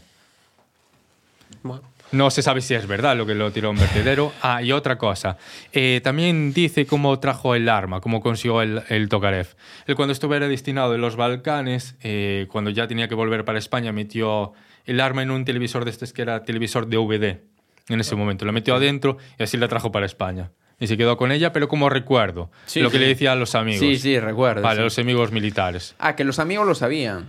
Que tenía una Tokarev. son colegas. Ahí Es como uno que le cubre cada las uno traería una cosa, otro otra, y, y bueno. Ya, pero yo, yo qué sé. Hay un, Pero los amigos, los amigos eh, esto se ve en la serie Netflix, no sospechan nada de él. O sea, sí que dicen que es una persona introvertida, pero que una vez que lo empezabas a conocer, que vamos, era una persona. Ya, Sí, pero normal. yo, por ejemplo, eh, hay un asesino en Santiago que atropella viejas en un Tesla. Yo voy a decir, a ver, a ver, a ver, ¿qué pasa ahí? ¿Qué- Sí, sí, sí. sí. ¿Sabes? Bueno, ¿te queda algo más que añadir? Está todo. Está todo. ¿Tú quieres hacerle una pregunta o algo? ¿Te quedó algo en, en ese Yo sombrero estoy de- empachado. ¿Sombrero de qué? Bien, pues ahora voy yo para aligerar este completo asesinato de locura. Yo voy a hablar de historia. Voy a hablar. Eh, ¿Conocéis a Jesucristo? Hombre, No, no, aquí- señor. Debe ser el hombre más famoso de Me toda la historia. ¿Creéis que es el hombre más famoso del mundo, Jesucristo? Yo pienso que sí. Tú El dirías que hombre sí. más famoso De- del, mundo. de la historia, ¿eh? O sea, abarca toda la historia, todo el mundo, todo. Jesucristo. Pues puede ser, porque el cristianismo Cre- lo dirías. tiene muchas, sí. ¿Hay alguien que se te ocurra que pueda ser más famoso que Jesucristo? Mahoma o algo no así. Mahoma más No. famoso. Fuera coño, No. Bah, Hitler no. No, pero hablo de la historia. Bueno. la historia. No, no, escucha, de la historia. De tú la date historia. cuenta, tú date cuenta. Eh, Hitler hasta la Segunda Guerra Mundial, sin más. Ahora sí, pero eh, es que Jesucristo en el 1500, Sí. en el o sea, cuando ver, Cristóbal sí, Colón fue a las Américas, eh, llevaba la cruz de... A ver, lo único que me podría hacer dudar es que cuando Sí. vivía Cristo había muy pocas personas en la tierra en relación a ahora. Pero bueno, aún así. Pero Pero, sí, ahora- tú le dices Jesucristo a, Es a que ahora, cualquiera claro. y lo conoce. Sí. el nombre, Sí, es que ahora todavía se sigue conociendo a Jesucristo y, Sí. y seguramente dos- más que dos mil Hitler. años después. Y Imagínate. seguramente más que Hitler. Y O sea- Hitler seguramente dentro de otros 2000 años quizás casi ni ya, se- ya sea conocido como quien dice. Jesucristo igual sigue ahí al pie del cañón. Vale, pues yo os voy a hablar un poquito. A ver, la historia de Jesús, mira, hasta los 30 años no se conocía mucho y ni se conoce la historia de, de Jesús. Lo que se sabe es que eh, era una familia humilde. eh, su padre es conocido, José. José el carpintero, ¿no? Pues se dice que él ejerció también de carpintero, aunque bueno, estos relatos eh, no hay... O Ya. sea, nadie estaba allí para corroborarlo. Si alguien lo sabe, si alguien estaba es, por es allá... lo, es lo que quedó escrito, ¿no? A Sí, posteriori. a ver, eh, quedó escrito, pero claro, no se sabe a ciencia cierta realmente, porque se sabe que su padre sí que era carpintero. Entonces, hasta los 30 años, ¿qué hizo? Porque no se sabe demasiado. Entonces, se presupone que, bueno, ejerció también de carpintero, ayudando a su padre, etc. Pero yo no voy a hablar de eso. Yo voy a hablar de los 12 apóstoles. Lo que pasa es que, claro, quería saber Sí, un hay que poco poner en contexto. un poco en contexto, saber quién era Jesucristo eh, y eso todo. Eh, ¿Vosotros conocéis un poco los doce apóstoles? No. Conozco lo más famoso de Judas, pero fuera de Judas, eso. el traidor. Exactamente. Pero eh, no sabéis nada acerca de los apóstoles. ¿o no? No. La última cena y poco más. Vale. Mira, os voy a, a decir. Eh, los apóstoles, para ser apóstol de, de Jesucristo, tenías que reunir cinco requisitos, que los tengo aquí anotados. Uno, eh, conocer personalmente a Jesús. Si no conocías personalmente a Jesús, no podías ser apóstol, ¿vale? Sabemos que hay 12 apóstoles. 12 apóstoles principales. Sí que es verdad que eh, luego se dice que puede haber 14, no sé qué. 12. Nos No. vamos a quedar con 12, que son los principales. Entonces, ¿qué, ¿cuáles son los requisitos? Haber conocido a Jesús en persona. Dos, haber sido escogido por él. Tenías que ser escogido por Jesús, si no, no podías ser su apóstol. Tres, tenías que haber sido testigo de Jesucristo resucitado. Sabéis que Jesucristo Sí, una vez crucificado al tercer día. al tercer día resucitó entre los muertos. Perfecto. Pues tenías que haber sido testigo, Testigo de un... De una Claro. resurrección. O sea, primeramente, ¿creéis un poco eso? Ahora os pregunto cuando diga los cinco motivos. Eh, cuarto motivo, dar la vida por Dios y el Evangelio. Sabéis que la función principal de los apóstoles era como eh, enseñar la palabra. Los mandamientos y esto. No, enseñar la palabra de, de Dios. Vale. ¿Vale? Era como pre- em, predicar, ¿vale? Ir por ahí enseñando la palabra de Dios para em, tener como más creyentes, ¿no? Sí. Perfecto. Y el quinto, eh, los apóstoles debían ser personas de integridad y fe sólida en Jesús. Eh, lo que viene siendo seguir a Jesucristo, tener fe en Jesucristo. ¿Sabéis lo que...? Sí. Sí. eh, creer firmemente en Jesucristo. Bien, tenías que eh, tener estas... eh, Cualidades, sí, Estos es- cinco requisitos. Sí. Si no, no eras apóstol. Y, Bueno, y todo el mundo que reunía estos requisitos podía ser apóstol de Jesús. No, porque el requisito fundamental es, haber sido escogido Claro. por Jesucristo. Vale, escogió Entonces- a 12 hasta ese momento. Efectivamente. Entonces, si no era escogido por Jesucristo, por muchos requisitos que tuvieras, pues no era apóstol. Y, y tú, bueno, te, te conoces todos los doce, ¿no? Correcto. Y Ma- voy a hablar... ¿Y María Magdalena era un. o no? No. María Magdalena, mira, es que la historia. eh, Esto, esto daría para otro podcast. La historia de María Magdalena, ¿vale? Eh, las malas lenguas, yo no voy a decir que es cierto que no es, pero dicen que era la mujer de Jesucristo. Las malas lenguas es lo que dicen. ¿Será cierto? ¿Será.? Yo no lo sé. Las malas lenguas, suena, nunca lo me mejor dicho. Exacto. Entonces, eh, en teoría, mm, bueno, la Biblia no quiere decir esto, Claro. ¿vale? Pero al fin y al cabo, la Biblia, mm, los libros que salen ho- hoy en día en la Biblia están hechos por personas. Entonces, era o no era, no se sabe, pero eh, apóstol no era. Apóstol no era, vale. Entonces, una vez que sabemos esto, eh, vosotros, ¿por qué creéis que una persona mm, dando una palabra o hablando en aquella época se hizo tan famosa hasta el día de hoy? Es algo que me he preguntado bastantes Es que veces. Te preguntas eso, ¿verdad? O sea, cualquier persona que esté escuchando esto diría, realmente, ¿por qué es tan famoso? ¿Por qué? Eh, puede ser que se volviese. Bueno, porque ya tenía tanto poder en ese momento para poder decir estos son los apóstoles. A ver, se- tiene que haber demostrado. Todo esto que dice de que es capaz de curar a la gente con lepra y todo esto. Claro, a ver, los escritos... Imagino dicen- que si el tío dice que puede salvar a alguien y lo demuestra, la gente empieza a creer en él. También la época en la que vivían a lo mejor no era la mejor. Claro. Y después, claro, y después solamente lo de que resucitó. Sí, eso no sé cómo. Igual no era. resucitó Eh, de verdad, no estaba muerto, pero estaba muy mal. Algo así quizás ver, haya ocurrido. Eso fue lo de la cruz, ¿no? Cuando lo crucificaron, que resucitó al tercer Correcto. día. Lo crucificaron y cuando murió, al tercer día, resucitó. Eso es lo- Claro, y no podría ser que no fuese Jesús el de la cruz. Y Que hubiese sido otra, otro, otra persona muy parecida. por- Claro, O que el que resucitó. Exactamente, algún Ya la ahí. primera pregunta es: ¿Jesús existió? Sí, Sí. Sí. Sí existió sí. porque hay varios escritos de diferentes fuentes que hablan de esa persona. Vale. Yo pienso que sí. Entonces, existió. intentándole buscando una solución, pienso que igual hubo ahí un, como un doble en algún momento. Pero bueno, en ese momento, en esos años, eh, quedó como que era Jesús el que murió y resucitó. Y se quedó ahí. Pero bueno, Claro, entonces es complicado todo esto.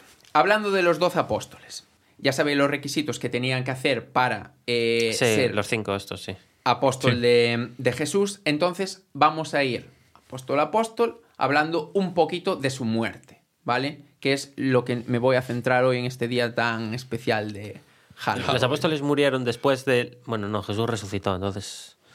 Jesús resucitó para ascender a los cielos. Ah, vale. Resucitó. Fue después de eso cuando empezaron a morir los apóstoles, que fueron rollo a por Correcto, ellos los o algo, apo- ¿o Mira, eh, el, acuérdate, el requisito principal que te dije era testigo de Jesucristo resucitado. Sí. Si no fuiste testigo, no podrías ser apóstol. Sí. Entonces, todos los doce cumplen esos cinco y requisitos. fueron proclamados apóstoles después de Jesús haber res- resucitado. No. Testigo Jesucristo resucitado, pero a haber sido escogido por él. La última cena, la última cena fue antes de él sido, a- haber sido em, Crucificado. crucificado. Y ellos ya eran los doce apóstoles de Jesucristo. Vale, ¿Qué vale. pasa? Que se considera apóstol porque todos fueron testigos de su Vale. resurrección. Vale, vale. Entonces, el primero del que voy a habla- hablar. El primero de todos. Simón Pedro, ¿vale? Eh, este fue la persona eh, que negó a Jesucristo tres veces. Eh, Sabéis que, eh, bueno, no sé si vais, vais mucho a, a la iglesia. A casar a gente, pero nada más. Fui- fuimos hace no mucho a intentar conseguir un exorcista, pero no lo Lo logramos. intentamos, pero nada más. Vale.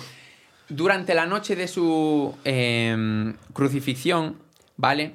Eh, hay un Ah, dicho. me negarás tres veces, sí. Efectivamente. Pues fue este, este caballero, Simón Pedro.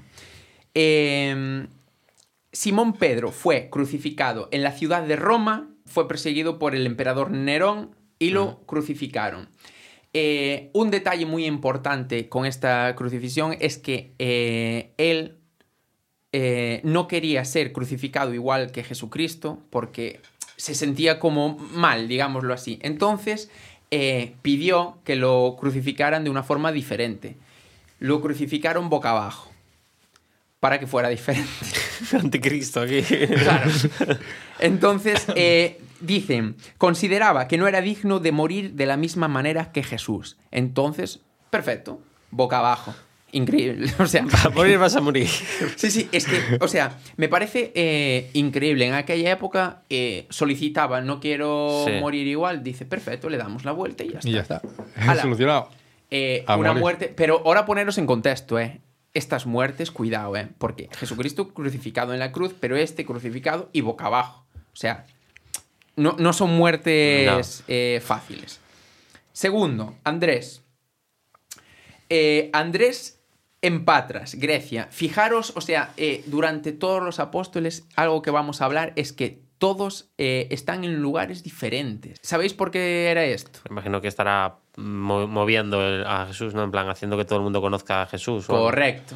Es- eso es- era su misión. Claro. Muy bien, muy bien. Ahí atento. Sí, señor. Su misión era como eh, lo que hablamos antes, decir la palabra de Jesús. Entonces se movían por todo el territorio promoviendo la palabra del, del Señor. Entonces, este, Andrés, fue crucificado con la cruz en forma de X. Imagínate, es que en estas épocas eh, También fue crucificado. fue crucificado. O sea, ya te digo, eh, todos fueron perseguidos. Daros cuenta de que en ese momento, eh, ¿sabéis los encargados principalmente de perseguir a, a este señor, ¿quién fue? ¿Quién diríais? Esto es Poncio, por- Poncio Pilato. Atiende, esto fue por la zona de Jerusalén, alrededores. Decidme así, ¿quién creéis que fue?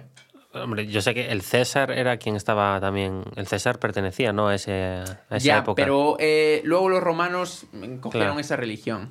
Pues entonces no. Moisés. sé. No, no va a ser Moisés. Por favor. Los judíos. Los judíos. están en todas. Los judíos.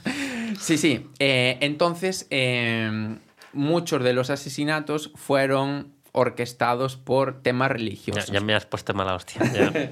Vale, entonces este en forma de X. Continuamos con el siguiente. Mateo. No, Uy, Judas. ah, mira no, ese es el final. El Judas lo dejé para el final, porque es eh, la cremita. Entonces, Santiago el Mayor. ¿Qué quiere decir esto? Que había uno que era Santiago el Menor. Eh, fue condenado y ejecutado por Herodes. ¿Os suena Herodes? Sí. Sí. Vale. Herodes Agripa. Este fue decapitado. Le cortaron la cabeza y a, a chuparla. Perfecto. Exacto. o sea, yo una pregunta que os quería hacer era, eh, ¿por qué creéis que son tan perseguidos? O sea, en el nombre de la religión, ¿eh? Acordaros de esto.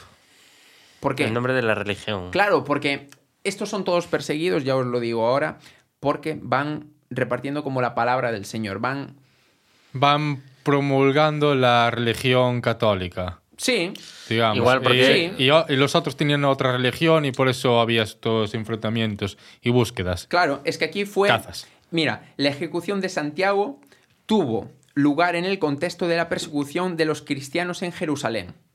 Todo es por un motivo, tema religioso. En esa zona, tema religioso, ya sabéis que hoy en día estamos igual, parece que lo mueve todo.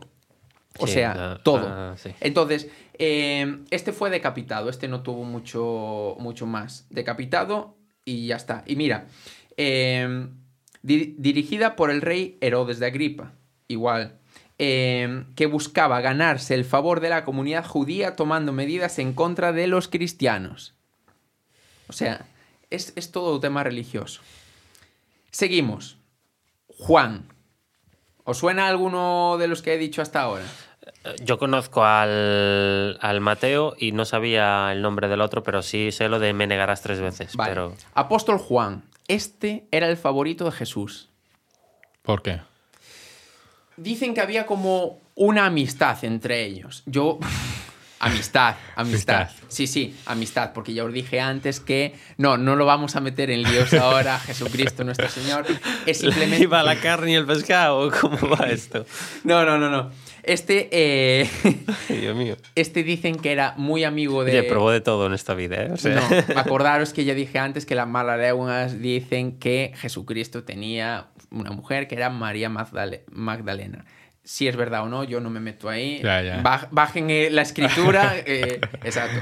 Pero este debía ser como el favorito, por buen comportamiento, lo que tú quieras. Entonces, Era el que le presentó a María. Exacto. Ser. Este fue exiliado a la isla de Patmos y fue el único de todos que murió de una muerte natural. Natural.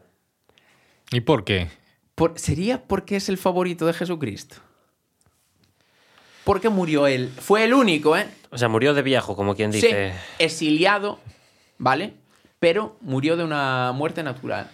No ¿Será fueron que- a buscarlo. ¿Será eh, bien dicha, o sea, será eh, real la frase que dice que Dios tiene a sus favoritos o algo así? Como que lo salvó de morir así tan bruscamente. Todos eran buenos, casi todos. ¿Por Ya, qué sí, sí, ¿por qué al que dicen que es su favorito muere Hay favoritismos. Qui- Quizás porque se encontraba en el extranjero en ese momento. Y los otros me imagino que morirían crucificados, pero en Israel.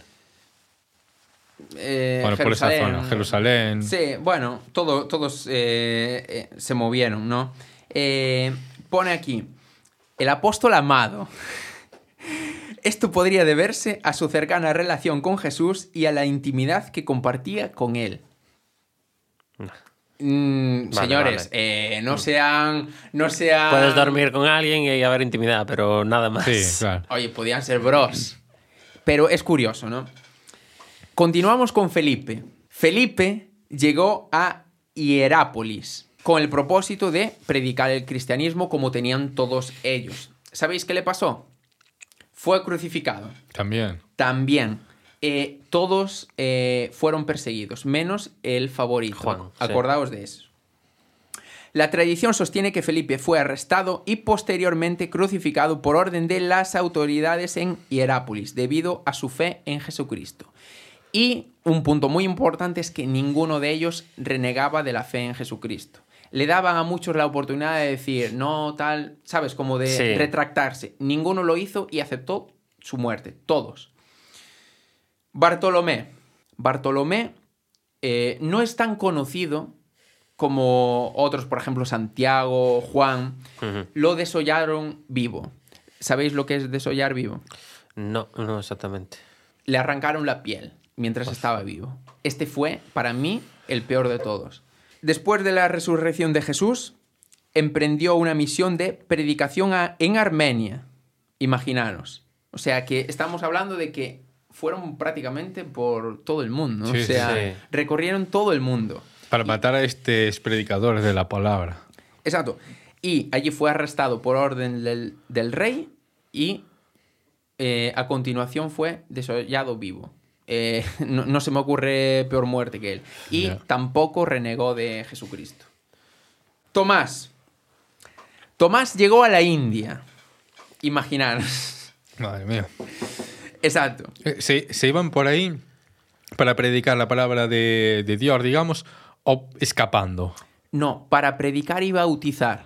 Y bautizar. Este, por ejemplo, llegó a la India, predicaba y eh, bautizaba a muchos conversos. Conversos es la persona a la que lo conviertes en tu, en tu fe.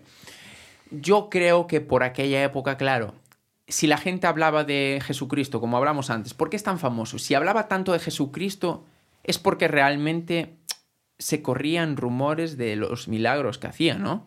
Sí, sí. Claro. Claro, es que vosotros imaginaros ya en tiempo de brujas, que fue mucho después. eh, Es que esto fue lo primero de todo. o sea, Claro. es que todo viene después de esto. Vosotros imaginaros eh, en la época de la cacería de brujas, la caza de brujas, que un vecino te acusaba Sí, sí, por y brujería ya, y, pum. y ya había problemas. Imaginaros cuando en esta época hablaban de un señor que curaba a los ciegos, eh, convertía El agua el, en vino. el agua en vino. Sí. O sea, tiene que ser una locura. Pues este eh, Tomás llegó a la India y un grupo de fanáticos apuñalado y murió. Y una vez que estaba apuñalado, todavía para rematarlo, pues patadas, Sí. eh, piedras, etc. O sea, la muerte fácil no es. Octavo apóstol, Mateo. Mateo os tiene que sonar algo, Sí, ¿no? sí. Hombre, sí. Vale. sí. Eh, Mateo llegó a Etiopía. Madre mía. Estamos por todo el mundo. Ah. Bien, llegó a Etiopía a difundir el Evangelio y fue apedreado, apuñalado hasta la muerte por los opositores locales. Imaginaros, ¿qué dices tú? ¿Qué opositores podía haber en Etiopía? Bueno, pues se ve que llegó allí, empezó a dar el Evangelio y los opositores a patadas y a, a puñaladas y a pedradas con Mateo. Un apunte muy importante con este Mateo. Mateo era el único diferente a todos los demás en cuanto a trabajo. ¿Sabéis eh, cuál era el trabajo de todos los demás? ¿Os hacéis una idea? Seguramente que sí. O sea, lo de trabajo. Sí, lo de todos los apóstoles, no, no, todos los apóstoles, hasta predicar, tenían su, su trabajo Sí. antes de mm, predicar para Jesús. Vale. ¿Os hacéis una idea de cuál era? El de todos. Todos Menos- tenían el mismo. Menos Mateo. Pero todos tenían el mismo, menos Mateo. Pues no, no sé. Los genios de la publicidad, Pa- pa- del marketing. Panadero, carpintero, no lo Pensé sé. que lo ibas a decir. Eran todos pescadores. Ah, pescadoras. pescadores.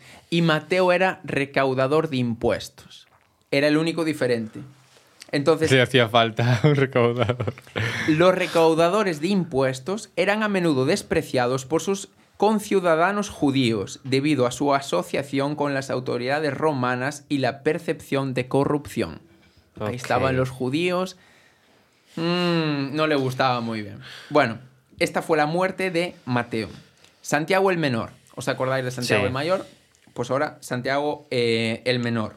A Santiago el Menor lo llevaron a un templo de Jerusalén, le obligaron a renunciar a su fe y como éste no quiso, porque ya digo, todos se mantuvieron firmes, eh, fue tirado desde lo alto del templo y eh, cuando cayó no se murió.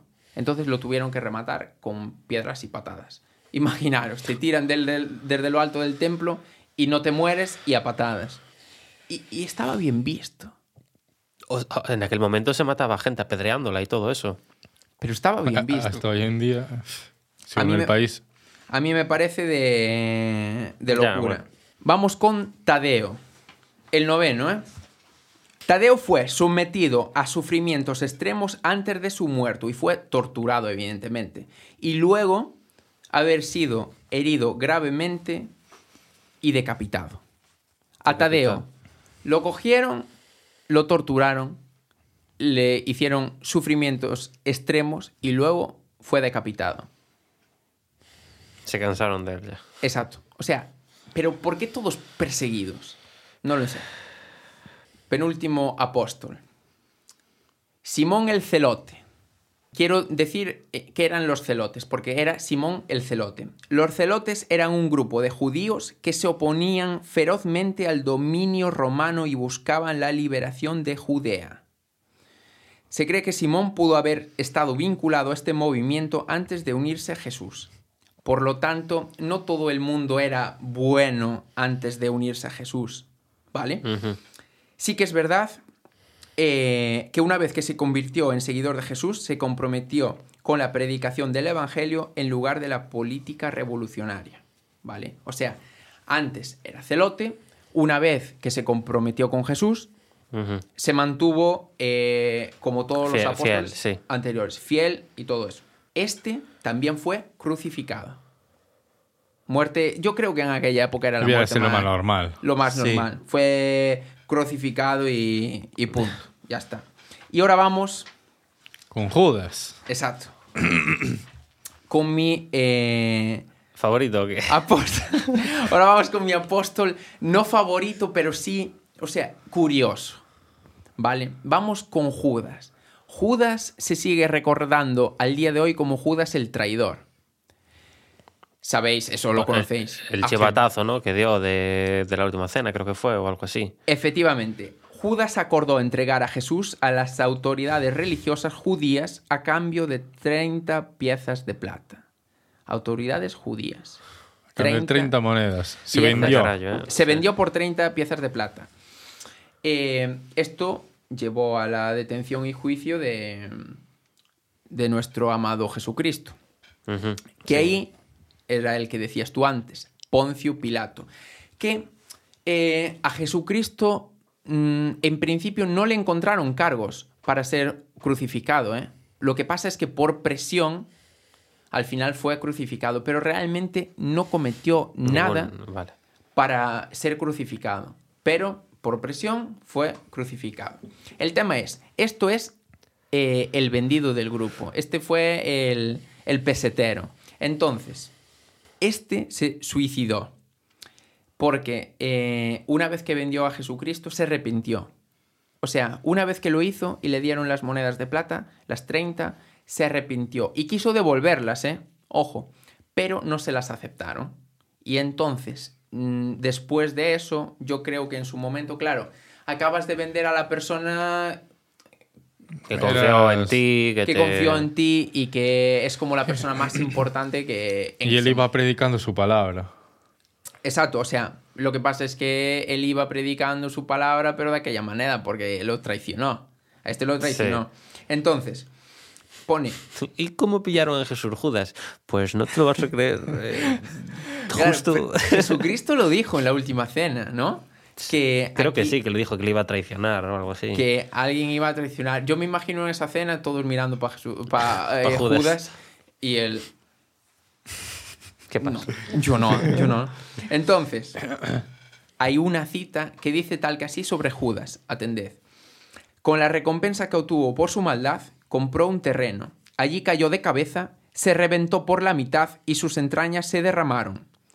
Todos en Jerusalén se entregaron de esto, así que aquel lugar se llamó Aceldama, que es, en arameo, campo de sangre. Imaginaos, la historia es preciosa. Otros dicen que cogió una cuerda y se colgó de un árbol. No, más rápido. Me quedo con la primera. Yo me quedo con esta. Es más interesante, más todo. Entonces, ¿qué os parece, un poco en resumen? Este, este es mi favorito porque es como el más Sí, es, odiado. es la muerte, aparte más O sea, curiosa. exacto, es, es como curiosa. ¿Qué os parece un poco? Eh, todo esto acabó en lo que es hoy en día eh, el cristianismo, ¿no? Sí. Entonces, ¿cómo lo veis que en aquella época... ¿Vosotros creéis que esto fue real? ¿O fue... O sea, que Jesucristo existió es real, porque existir Vale. existió. Pero que todo lo que dijo. Que todo lo que hizo tal que y todo lo que luego sucedió eh, es real. ¿Vosotros creéis eso o no? ¿O creéis que esto fue libros que se escribieron en la época para conseguir esto? Yo pienso que puede ser verdad perfectamente, porque esa era una época, es decir, de muchísimos fanatismos. Los apóstoles iban predicando la palabra de, de Dios en ese momento, entonces solamente se metían donde no se debían de meter y eran perseguidos. Ya, pero eh, ¿sería verdad que Jesucristo curaba a ciegos? Yo creo que eso no. ¿Será verdad que Jesucristo, o sea, No, eso, eso no. que Jesucristo resucitó? Eso es lo que yo quiero saber. ¿Jesucristo realmente resucitó? Yo creo que. eh, es que, claro, hay que tener en cuenta una cosa: es que esto es lo primero de todo en la historia. O sea, es, es lo primero que hay de, de la gente como tal. O sea, es lo único que hay que queda ya presente en, en- en la, en la vida a día de hoy. Y yo creo que fue, sí, una persona que supo ser querida por mucha gente y la gente empezó a hablar de él, entonces se empezó a hacer famoso y cuando sus apóstoles vieron que tenía potencial, empezaron a exagerarlo más. Puede ser que lo exageraron. Lo exageraron. Eh, oh, ha curado a una persona con lepra. Wow, es imposible porque los leprosos. No, no, lo ha curado, tal, no sé qué. Aunque no fuera delante, pero es como que iban exagerando su poder. Y a lo mejor llegó un momento en el que la exageración lo acabó matando. No, no, no lo sé. O no sé en qué momento, cómo es posible que los judíos, que son sus seguidores, lo acaben, en plan, acaben buscando a sus apóstoles, ¿sabes? En plan, para matarlos. ¿no? Es lo que no entiendo. O sea, ahí me pierdo. Él lo mató su, su discípulo, por así decirlo, el puto traidor de... No, voy a quitar el puto traidor. El traidor de Judas Iscariote, ¿no? Sí. Porque lo vendió. Hmm. Entonces, si no lo hubiera vendido, lo hubieran matado. ¿Qué opináis? Es que no sé qué pasó antes, no sé si ya estaba buscándose o... eh, Hombre, si lo, estaban, si, si lo vendió es porque lo estaban buscando. Claro, pero a lo mejor mm, dio como... Dijo algo más. Lo traicionó diciendo algo más. No sé, igual es porque... Por eso. Habría que traer aquí a alguien súper religioso que, que conociera toda esta historia. No, sí, la historia del cristianismo la verdad es que es, Es muy interesante. Yo solo hablé un poco de Jesucristo para y, poner y en contexto. después y todo lo que hay después, porque el cristianismo es la única religión que engloba todo el tema de ángeles y demonios, que eso también es muy interesante. O sea, después está la nórdica, la griega, que sí, tienen sus dioses y tal, pero esto es lo único que tiene el tema de los arcángeles, los, los niños estos que conocemos, que son las pinturas, que son como ángeles bebés, eso no son ángeles, eso tiene otro nombre. Los ángeles con armadura y todo esto, eso es- está muy guapa, la, la ficción que hay de ángeles y demonios. A la ficción. Entonces no es real. Di a la cámara eso- que no es real. Eso no es, no, eso no es real. Pero es la única religión que tiene todo este tema, que también es muy interesante. Pues A mí me encanta la mitología nórdica, pero he de decir que la cristiana estoy cansado de oírla, pero también es muy interesante. Pues tenemos que traer a una, una vez a alguien que hable de la mitología nórdica y otra que hable, pero a una persona bien entendida. La mitología nórdica la puedo contar yo, que sé mucho de eso. ¿eh? ¿Sabes mucho de la mitología nórdica? a lo mejor habrá mucha gente que sepa más que yo, pero yo sé mucho de Jormungander, de la vaca, de, al principio que el, mundo... Bueno, aquí ya me estoy desvariando con el No, tema. no, no, pero que alguien diga y ya, ya te desvariaste, la pero serpiente del mundo, se dice que al principio el planeta Tierra es el cuerpo de un gigante, después del deshielo, y que las hierbas son los pelos del gigante. todo Perfecto, eso. si alguien quiere, mira, si alguien, solo La una persona, azul, atiende, si no alguien, una persona eh, dice, yo quiero oír esa historia nórdica, la contamos, va. Bueno, Eh, vale. Eso es. Tiene que decirlo una persona. Lo digo yo. No podemos ser nosotros. ¿Te imaginas? Bueno, esto de Jesucristo está listo. Ahora me gustaría, antes de nada, saber por qué vienes disfrazado así. Eh, yo, yo no vengo disfrazado. Ah, vale, eres tú eres- así. Eres así. Claro, yo. Ah, vale, vale, disculpa. Voy a venir así de casa, en plan, me apeteció. o sea, ¿Quién eres entonces? Yo soy Raúl. tío. Ah, vale. Raúl Raúl. Calda. Vale. Eh, bueno, paso a mi historia. Bueno, antes de empezar con la historia, tengo que poneros en situación, obviamente. Ya que queréis que se os ponga en situación, pues yo os voy a poner en situación. Eh, no sé si conocéis el nombre de la palabra victoriana. ¿Os suena de algo la época victoriana? sí, sí, sí, sí. sí, sí, me suena. Entonces os suena la Londres victoriana. Sí. Porque yo me tengo que ir ahí, ¿vale? Me tengo que ir exactamente al año 1888, ¿vale? Y antes de nada, la época victoriana no empieza en 1888, empieza en 1930, perdón, 1830 y pico, que es cuando básicamente la, re- la reina Victoria entra al poder, ¿vale? ¿Y qué pasa? Que Londres se convierte en, en el país más potente del mundo, gracias a todas las sedes mineras que tiene, que le dan trabajo y hacen que tenga una venta, ¿vale? De materiales muy barata, porque tiene un montón de sedes. Entonces pueden vender con mucha cantidad. Entonces eso hace que sea a nivel económico súper potente Londres. Vale, ¿qué pasa? La, la imagen de Londres que hay fuera es de nobleza, es pura nobleza. ¿Conocéis este, estas personas que son como que parece que llevan pelucas de color gris, que van súper trajeados, que to- toman ese té, todos reunidos, ¿vale? Esa es la imagen de Londres. Tú hoy pareces un caballero, de Sí. hecho. o Claro, sea, era, era la forma de vestir de- de allí. Sí, sí, sí, sí. Entonces, claro, cuando más te adentrabas en, la ciudad de Londres, veías que, claro, eso era la clase alta. Pero si hay una clase alta, también hay una clase baja. Y la clase baja vivía mal, no, muy, muy mal, porque a pesar de que se había em, liberado la esclavitud, la gente vivía 12 horas trabajando con un sueldo de mierda, los derechos de trabajador eran malísimos, entonces estaban explotados. Pero bueno, voy a ir un poco resumiendo porque no voy a hablar sí, de sí, esto. El tema es que después entra la revolución industrial, entran las máquinas, se rebelan, conflictos, consiguen una, una clase media y consiguen vivir un poco mejor. Pero yo no voy a hablar de esto, yo voy a hablar de una clase que hay por debajo de la clase baja. ¿vale? ¿Por debajo de la Por clase debajo baja? de la clase baja. Esto es muchísimo peor que la clase baja, ¿vale? Y yo me tengo que ir a una zona del East End de Londres, un barrio llamado Whitechapel, ¿vale?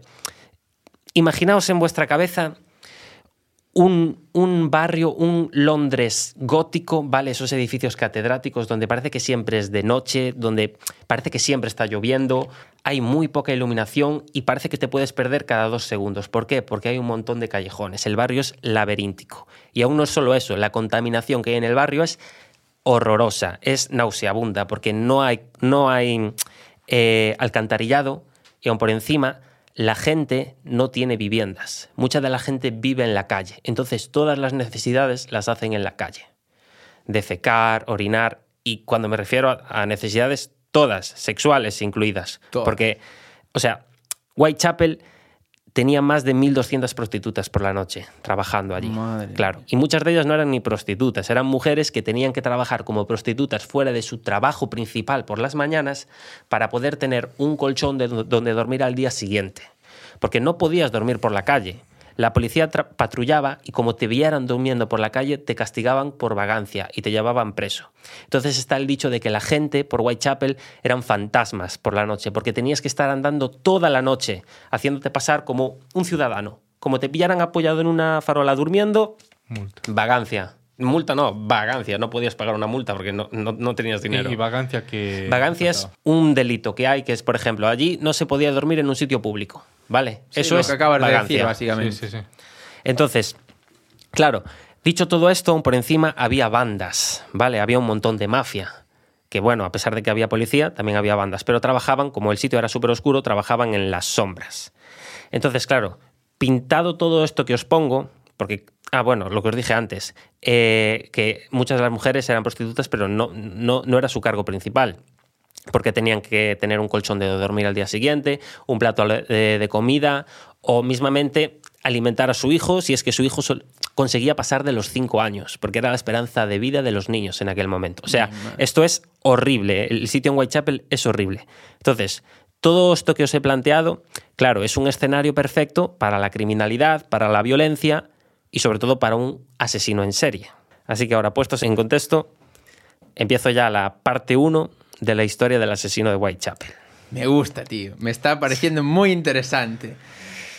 Bueno, corre el año 1888 y el 3 de abril por la mañana Whitechapel parece que está tranquilo. Todo lo que suele pasar todos los días pasa allí. Carruajes pasando por las zonas sucias, tabernas con clientes, eh, callejones llenos de mujeres trabajando, eh, bandas amenazando a las mujeres sin que las pillen los policías mientras estaban arrestando a vagabundos por dormir en las calles por vagancia, todo lo que os he estado contando.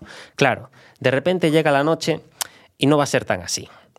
Resulta que esta noche una mujer llamada Emma Elizabeth Smith se encuentra trabajando en un callejón y, por lo que parece ser, según dijo un testigo al día siguiente, tres personas se acercaron, la golpearon en la cabeza con un arma contundente y la dejaron inconsciente. Lo que hicieron después fue violarla con un taco de madera. Eso es lo que se cree. Al día siguiente encontraron el cuerpo de la mujer todavía vivo y la llevaron a una asistencia médica, pero como la asistencia médica allí es tan mala, la mujer acabó muriendo al día siguiente sin poder decir nada de los sospechosos. Entonces la policía lo que hizo fue catalogar el, caso de Emma como un claro caso de bandas. Claro, tenéis que tener en cuenta una cosa. Los asesinatos allí no son tan comunes porque la policía está trabajando día y de noche. Entonces, si la policía te pilla asesinando a alguien, te lleva. Una cosa es que mueras por mm, mala salud, pero asesinar no era tan común, a pesar de que las bandas amenazaban a las mujeres y todo eso, porque la mujer era la clase más débil, no tenían cómo defenderse. Entonces, cuando muere esta mujer, sí que es verdad que el mundo en Whitechapel sigue un poco igual, llama un poco la atención, pero no pasa nada más. De hecho, no pasa nada más durante tres meses siguientes, porque no es hasta el 6 de agosto cuando vuelve a ocurrir otro asesinato, ¿vale? Os pongo en contexto. Marta Tambra, ¿vale? Una prostituta, también se estaba acompañando de Perly Paul, otra compañera de trabajo, por decirlo así, eh, esperando a llegar a sus clientes. Y de repente llegan dos soldados del cuerpo de policía que consiguen convencer para mantener relaciones con ellos. ¿Qué pasa? Que se separan. Perly se lleva a un soldado y Marta se lleva a otro. En el momento en el que Marta se separa de Perly, firma los papeles de la muerte. Porque al día siguiente, en unas escaleras de casa de huéspedes, se encuentra el cuerpo de, de Marta Tambra con más de 40 puñaladas en el cuerpo. Y la mayoría de ellas en la zona del abdomen. Otro asesinato. Pero este no es un asesinato como el otro aquí hay, algo raro. Esto no es de una banda, o las bandas no se atreven a asesinar así. 40 puñaladas es demasiado exagerado, en plan, ¿qué, ¿qué, acaba de pasar?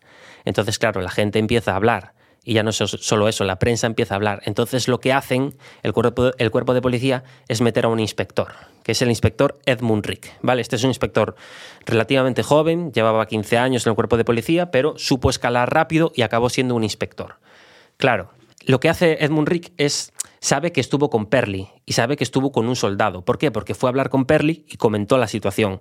Pero Perly no le puede decir el nombre del soldado porque en aquel momento tú no dices tu nombre. Claro. Claro, o sea, no te vas a delatar. Entonces Perly comentó que sí, habían, había quedado antes con Marta y se habían separado en cuando consiguieron unos clientes que resulta que eran unos soldados del cuerpo de policía. Entonces Edmund lo que hace es, vale, me voy al cuerpo, paso lista y pregunto ¿Qué soldado tuvo relaciones sexuales con Marta Tambra la noche pasada? Nadie, nadie tuvo relaciones con Marta. De hecho, nadie tuvo relaciones sexuales con una prostituta aquella noche. Aquí mienten. Pero bueno, tienes que lavarte la cara, ¿no? Entonces, claro, Edmund dice, bueno, pues me es un poco complicado conseguir pruebas. Pasan los días y esto fue el 6 de agosto, pues nos vamos a finales de mes, el 31 de agosto. Y el 31 de agosto ocurre el segundo asesinato o el tercero, como lo queráis ver, si queréis contar. Si queréis contar el caso de Emma, ¿vale? Vamos a contar el caso de Emma como un asesinato también que forma parte de Whitechapel. Tercer asesinato el 31 de agosto. Esta noche, Marian Nichols, ¿vale? Otra prostituta, estaba paseando por las calles de Whitechapel estrenando su nuevo sombrero, pensando que así iba a conseguir más clientes para pagar su renta. Pues resulta que lo único que se encontró fue que al día siguiente, un cartero, pasando por las calles de Bucks Row, encontró un bulto en una de las verjas. Cuando se acercó, se dio cuenta de que era el cadáver de esta mujer que acabo de deciros, de Marian Nichols, o también conocida como Polly, Polly Nichols. Esta mujer cuando el cartero llamó a una policía para acercarse, resulta que tenía el cuello cortado con un corte muy profundo y cuando se llevaron el cuerpo vieron que no solo tenía un corte en el cuello, también tenía un corte en el abdomen. Otro asesinato un poco extraño. No es tan exagerado como las 40 puñaladas, pero en Whitechapel no se suele matar así. De hecho, en Whitechapel, es lo que os dije antes, no suele haber asesinatos. Entonces, claro, ya van tres asesinatos. Y uno de los periódicos comenta, van tres asesinatos en Whitechapel. Dos en el mismo mes y todos en el mismo barrio. Entonces, claro, Edmund Rick se le complica el asunto porque no consigue tener pruebas. Entonces lo que hacen es contactar con otro inspector muchísimo más experimentado que se llama el inspector Frederick George Aberline. Que para que los que conozcan el caso de Jack el Destripador eh, saben que el inspector Aberline es muy importante. ¿Por qué? Sí, sí. Porque tiene más de 25 años de experiencia y es el que iba básicamente a combatir contra este asesino eh, en su juego de asesinatos. Entonces, el inspector Aberline eh, empieza a buscar sospechosos y resulta que le acaban llegando oídos el 5 de septiembre de un nombre conocido como el mandil de cuero, pero no sabe muy bien quién es este hombre. Entonces comienzan las búsquedas, pero resulta que tres días después, el 8 de septiembre, ¿vale? Se vuelve a encontrar otra mujer asesinada, la cuarta víctima, y esta víctima es para mí muy importante, porque en esta víctima pasan muchas cosas, ¿vale? Se llama Annie Chapman, ¿vale? Creo que tenía 47 años y resulta que esta mujer se encontró en la número 29 de Hambury Street eh, con el cuello cortado y resulta que tenía el abdomen completamente abierto, con los intestinos todos tirados. Cuando se llevaron el cuerpo, resulta que le faltaba un órgano, que era el útero. El asesino se había llevado su útero. Ah, se lo había llevado. Se lo había llevado, se había llevado el útero, el útero no estaba allí. Entonces, había una, había una testigo, aquí aparece una testigo que se llama la señora Long, que afirmó a ver a Annie Chapman hablando con un hombre aparentemente extranjero, un poco más alto que ella, que escuchó un poco de lo que hablaban y parece ser que el hombre le había propuesto hacer algo a lo que ella aceptó. Claro, esto ya se hace viral por todo Londres. Un maníaco en Whitechapel que empieza a matar de forma sádica. Entonces, ¿quién se mete en medio? Se mete en medio el New York Times y publica el siguiente título. El desalmado de Whitechapel ha asesinado a su cuarta víctima y sigue sin ser detectado, visto o conocido. Hay pánico en las calles de Whitechapel. El- la policía londinense y su cuerpo de detectives es probablemente el más estúpido del mundo. Un pequeño detalle sobre el cuerpo de policías más estúpido del mundo. Resulta que se les había ocurrido la idea de disfrazarse como ciudadanos, de hacerse pasar como ciudadanos, vestir como ellos durante las noches para que sea más fácil no reconocerlos y poder pillar así a un asesino. Bueno, pues resulta que todos los ciudadanos de allí sabían perfectamente quién era un ciudadano y quién era un policía haciéndose pasar por un ciudadano solamente con mirarle el calzado. ¿Por qué? Porque todos los policías cometieron el mismo error, llevar las mismas botas que llevaban con su propio traje de policía. Entonces, igual sí que eran un poco estúpidos, pero bueno. Sí, sí, sí. Volviendo a la historia, ¿vale? Os pongo en situación. Estábamos en el 8 de septiembre, pues ahora nos vamos al 27 de septiembre. Y ya diréis, ¿quién muere aquí? No, aquí no muere nadie. Aquí llega una carta a la agencia de noticias. Y llega una carta sospechosa que dice lo siguiente. No dejo de oír que la policía me ha atrapado, pero aún no me ha pillado. En mi próximo trabajo le cortaré la oreja a la dama y se la enviaré a la policía para divertirme. Atentamente, Jack el Destripador. Lo he mencionado antes, pero aquí es cuando aparece por primera vez el nombre de este asesino, de este Se hace maníaco. llamar él Jack el Destripador. Se hace llamar el Jack el Destripador. Luego hablaremos si de esta carta es cierta o no. ¿Vale? Porque hay muchos rumores de que el nombre de Jack el Destripador no se lo dio él, sino que se lo dio la, la prensa. Pero bueno, llega una carta con el nombre de Jack el Destripador. Claro, cuando llega la carta, eh, el 30 de septiembre, ¿vale? Estos son tres días después, eh, Elizabeth Strait, ¿vale? Otra mujer que se encontraba eh, trabajando por la noche, resulta que también es asesinada. Pero esta ocurre una cosa muy extraña, y es que un carretero, ¿vale? Un carretero es un conductor de carruaje con sus caballos, se encontraba dirigiéndose al digamos que era como un grupo obrero de judíos y polacos, creo, y cuando se metió en uno de los callejones, uno de los caballos se asustó al ver a uno de- eh, al ver el callejón de la derecha. Y cuando el carretero se bajó, lo que vio fue el cuerpo de Elizabeth Strait. Llamó a un policía, pero esta mujer solo tenía el cuello cortado. Y luego entenderéis por qué. Empiezan a venir más policías y empiezan a investigar la zona porque dicen, igual, igual es posible que no le diera tiempo, igual es posible que el caballo se asustara porque no solo vio el cuerpo, sino que vio el asesinato en pleno, en pleno acto. Entonces, igual el asesino está por aquí. Pero resulta que mientras estaban buscando, a un kilómetro de esa zona, que esta era eh, la calle de Bernell Street, el número 13, 45 minutos después, un policía, patrullando, tropieza con algo en el suelo y cuando apunta con la linterna, ve otro cadáver, que es el caso de Catherine Eddowes. Pero esta mujer, si os acordáis, no, no Elizabeth, sino la otra, tenía el cuello cortado, el abdomen abierto y le faltaba el útero, ¿verdad? Bueno, pues esta mujer tenía los ojos cortados, le faltaba un trozo de oreja, Tenía cortes en forma de V por toda la cara, le faltaba la punta de la nariz, tenía el abdomen completamente abierto y no solo le faltaba el útero, también le faltaba un riñón. Madre Y esto es importante, el riñón. Señor. Sí. Claro, un desastre. Esto es un desastre completo. Esto sí que puede ser Jack el destripador. Ya pega más con él. Si os fijáis, parece que el tío va escalando en cada asesinato. Cada vez hace algo más. Menos con Bueno, la anterior. que- Menos con la anterior. Claro, después entenderéis por qué. Eh, se empiezan a investigar un poco la zona y resulta que se descubre que a unos pocos metros de esa zona se encuentra un mandil. Pero ese mandil formaba parte de Catherine, porque dentro tenía sus propios intestinos. Pero no solo eso, delante, en un muro, había escrito con tiza algo, algo que era un mensaje que ponía, los judíos son los hombres que no serán culpados por nada. Hay gente que cree que este mensaje ya estaba antes del asesinato y hay gente que cree que este es el mensaje que puso Jack. Un judío, a lo mejor Jack es un judío, no se sabe. Lo único que se sabe son las pistas que dio en aquel momento la señora Long de que era aparentemente extranjero, pero es más, en estos dos asesinatos también hay testigos. Y hay uno que dice que también vio a una persona aparentemente extranjera, pero da más datos, un bigote marrón y un metro sesenta y siete aproximadamente. Ya coinciden, extranjeros. La otra persona da los mismos datos, pero un poco más cambiados. De hecho, eh, hoy en día, cuando se te menciona Jack el Destripador, la imagen que tú ves de él es la de una persona con sombrero, traje Sí. largo, eh, bien arreglado, pues resulta que no es la que daban los, los testigos. Ellos describían a Jack como una persona con gorra con visera, bufanda y una, un traje más bien parecido al traje que tenían los marines.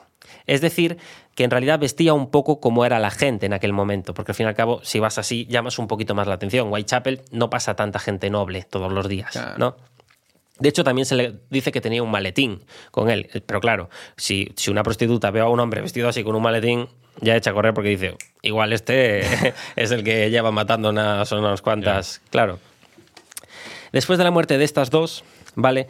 Al- a la mañana siguiente llega otra carta, el día 31 por la mañana. Y esta carta dice lo siguiente.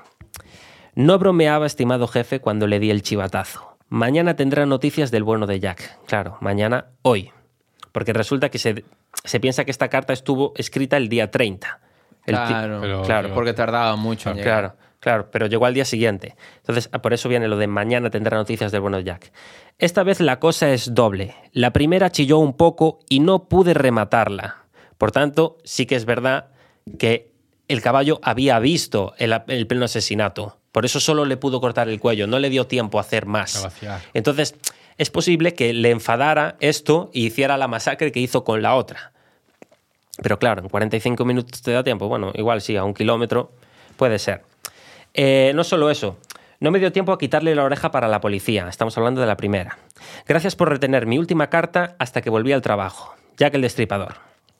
En ese momento esto se complica y lo que hacen es poner una recompensa para la gente. ¿Vale? 500 libras si conseguimos saber información sobre el asesino de Catherine Eddowes. Claro, la gente miente, porque aquí el dinero es vital. Entonces le llegaron como más de 1.400 pistas al comisario de policía, que fue el que... Perdón, el alcalde. El alcalde fue el que puso este, esta recompensa. Y por cierto, no lo dije antes, pero aquel escrito que dije de los judíos se borró. ¿Por qué? Porque en Whitechapel también viven muchos inmigrantes y muchos de ellos son judíos. Entonces, eso podía provocar una revuelta antisemitista, que ahora ya sabemos lo que es. Claro. Eh, entonces, borraron un- una de las pruebas que había. Están siempre en el medio. Siempre, los judíos están siempre en el medio. Claro, llega esta carta, pero no hay ningún asesinato. El, el 16 de octubre, de repente, llega un paquete. Y llega un paquete para George Lask. George Lask es el jefe del comité de vigilancia, es decir, el jefe del cuerpo de policía.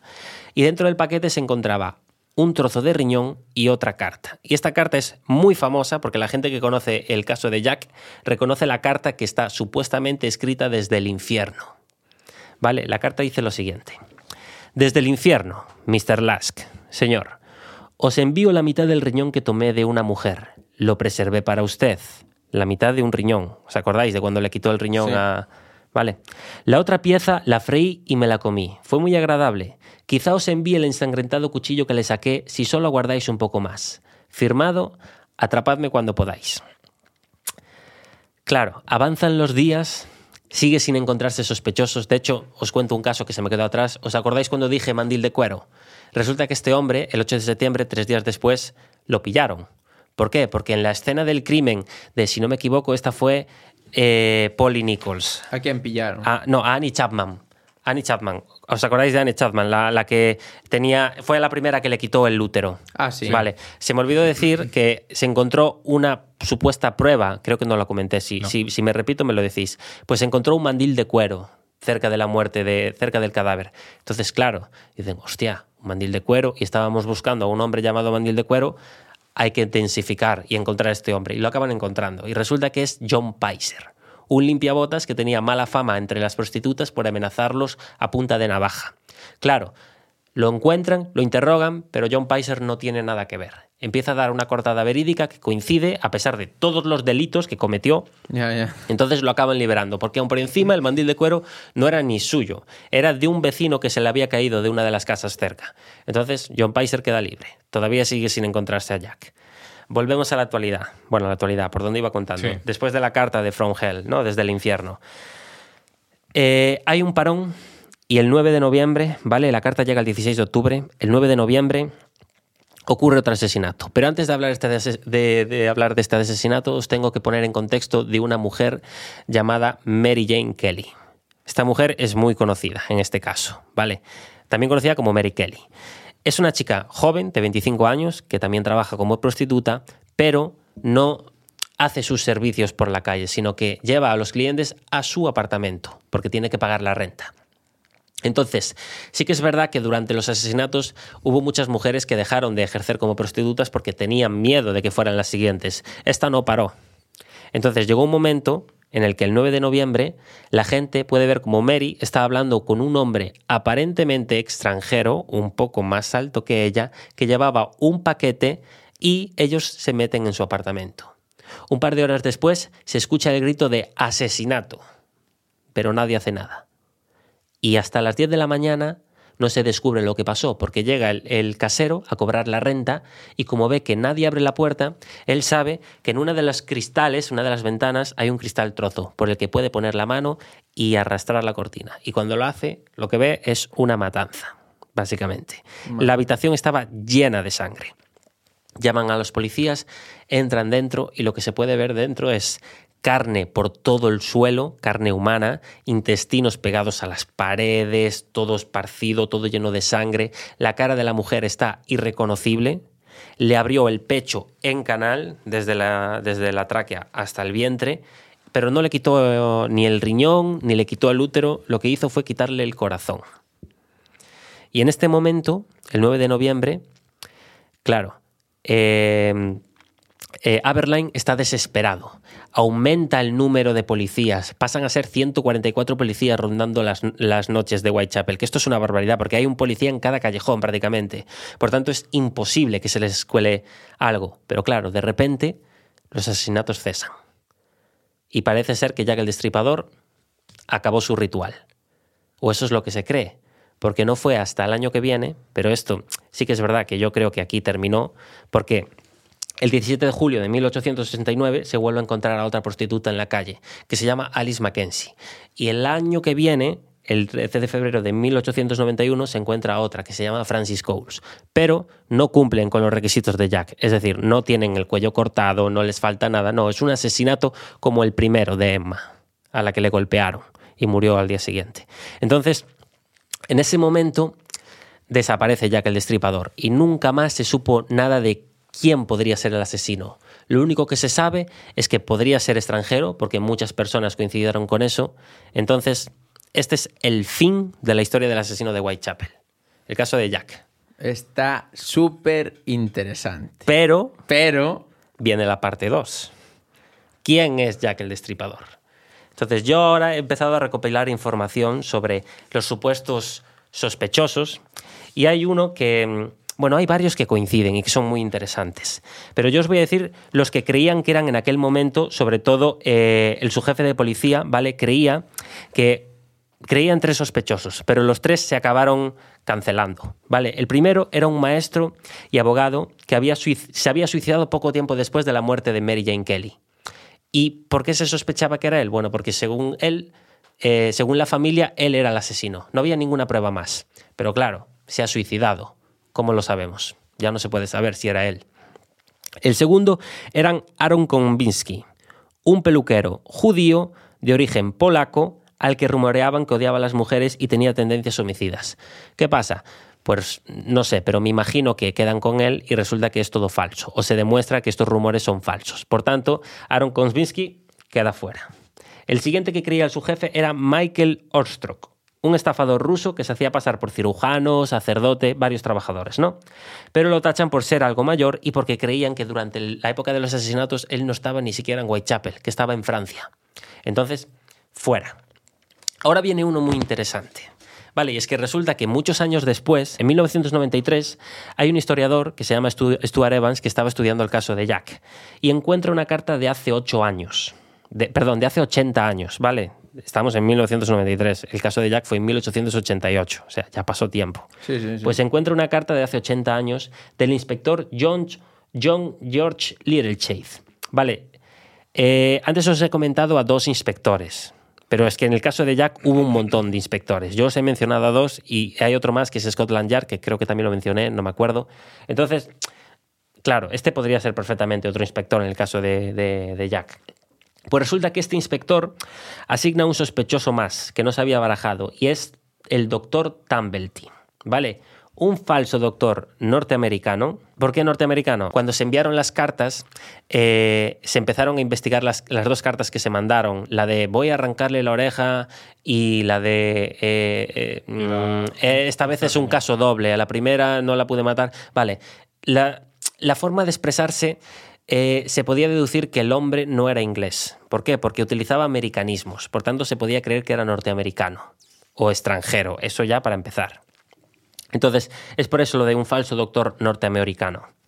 Claro, había sido arrestado el 7 de noviembre de 1888, para que os pongáis en contexto, dos días antes de la muerte de Mary Jane Kelly, pero se había soltado el mismo día, por tanto podría ser él porque coincide la fecha, ¿no? Ya está libre para el asesinato de Mary Jane. Claro, eh, ¿por qué lo arrestan? Por, eh, por indecencia flagrante, es decir, que era gay, y lo habían pillado manteniendo relaciones con un hombre, ¿vale? Entonces, lo sueltan dos días antes de la muerte de Mary Kelly y seguido a este evento, es decir, después de la muerte de Mary Kelly, emigra a Estados Unidos. ¿Qué pasa? Mandan soldados británicos para intentar seguirle, pero en el momento en el que llegan a Estados Unidos, desaparece y no lo vuelven a encontrar. Pero aquí hay un caso muy, muy raro y es que resulta que cuando lo empiezan a investigar se descubre que primero odiaba a las mujeres y segundo corre un rumor de que en Estados Unidos este hombre guardaba úteros en frascos de cristal. Pero claro, es un rumor y nunca se supo nada más de él, por tanto, lo dejaron. Y claro, esto fue 80 años después, ¿sabes? Entonces este hombre ya está más que muerto. Claro, hay especialistas que dicen que este hombre no es por el siguiente motivo. Los asesinos en serie homosexuales matan a otros hombres y no a mujeres. Claro, es que eso... Eso es mentira, porque yo he empezado a buscar y el único motivo que le encuentro a esta frase es que en 1912 o así, no recuerdo, había un asesino que era el asesino gay, que había matado a cinco hombres. Entonces, claro, es posible que a lo mejor dicen que fue por eso, pero he encontrado más asesinos homosexuales que habían matado a mujeres. Es que no tiene mucho sentido. Claro.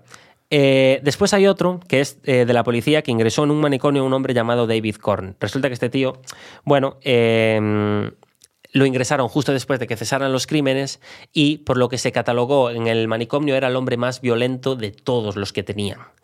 Entonces, claro, es la sospecha de justo lo encerramos, justo acaban los crímenes, puede ser que fuera él. Y yo lo que hice después de todos estos fue buscar a uno en concreto, porque eh, para los que os visteis la peli de From Hell, de Desde el Infierno, de Johnny Depp, allí se atreven a, mencionar al asesino, de hecho muestran quién es Jack. Y yo dije, hostia, ¿y cómo es que no he encontrado información de este tío? ¿Por qué la policía se perdón, por qué la película se atreve a decir que es este hombre y yo no he leído nada de él? Entonces lo que hice fue buscarlo. Y spoiler, el Jack el Destripador de la película se llama Sir William Gould. Este tío es un forense que trabajaba para la reina Victoria. ¿Vale? Y os leo. El médico de la reina Victoria, el asesino en serie que mató a varias prostitutas en el barrio de Whitechapel en 1888. Esta teoría se basa en la idea de que Gould formaba parte de una conspiración monárquica o masónica, es decir, que estaba en una secta este tío. Eh, para encubrir el matrimonio secreto del príncipe Alberto Víctor con una prostituta llamada Annie Croc, y querían eliminar a todas las amigas que conocían el secreto. Entonces está la teoría de que todas las prostitutas que mataron conocían el secreto de que un hombre de la clase alta mantenía relaciones con una prostituta.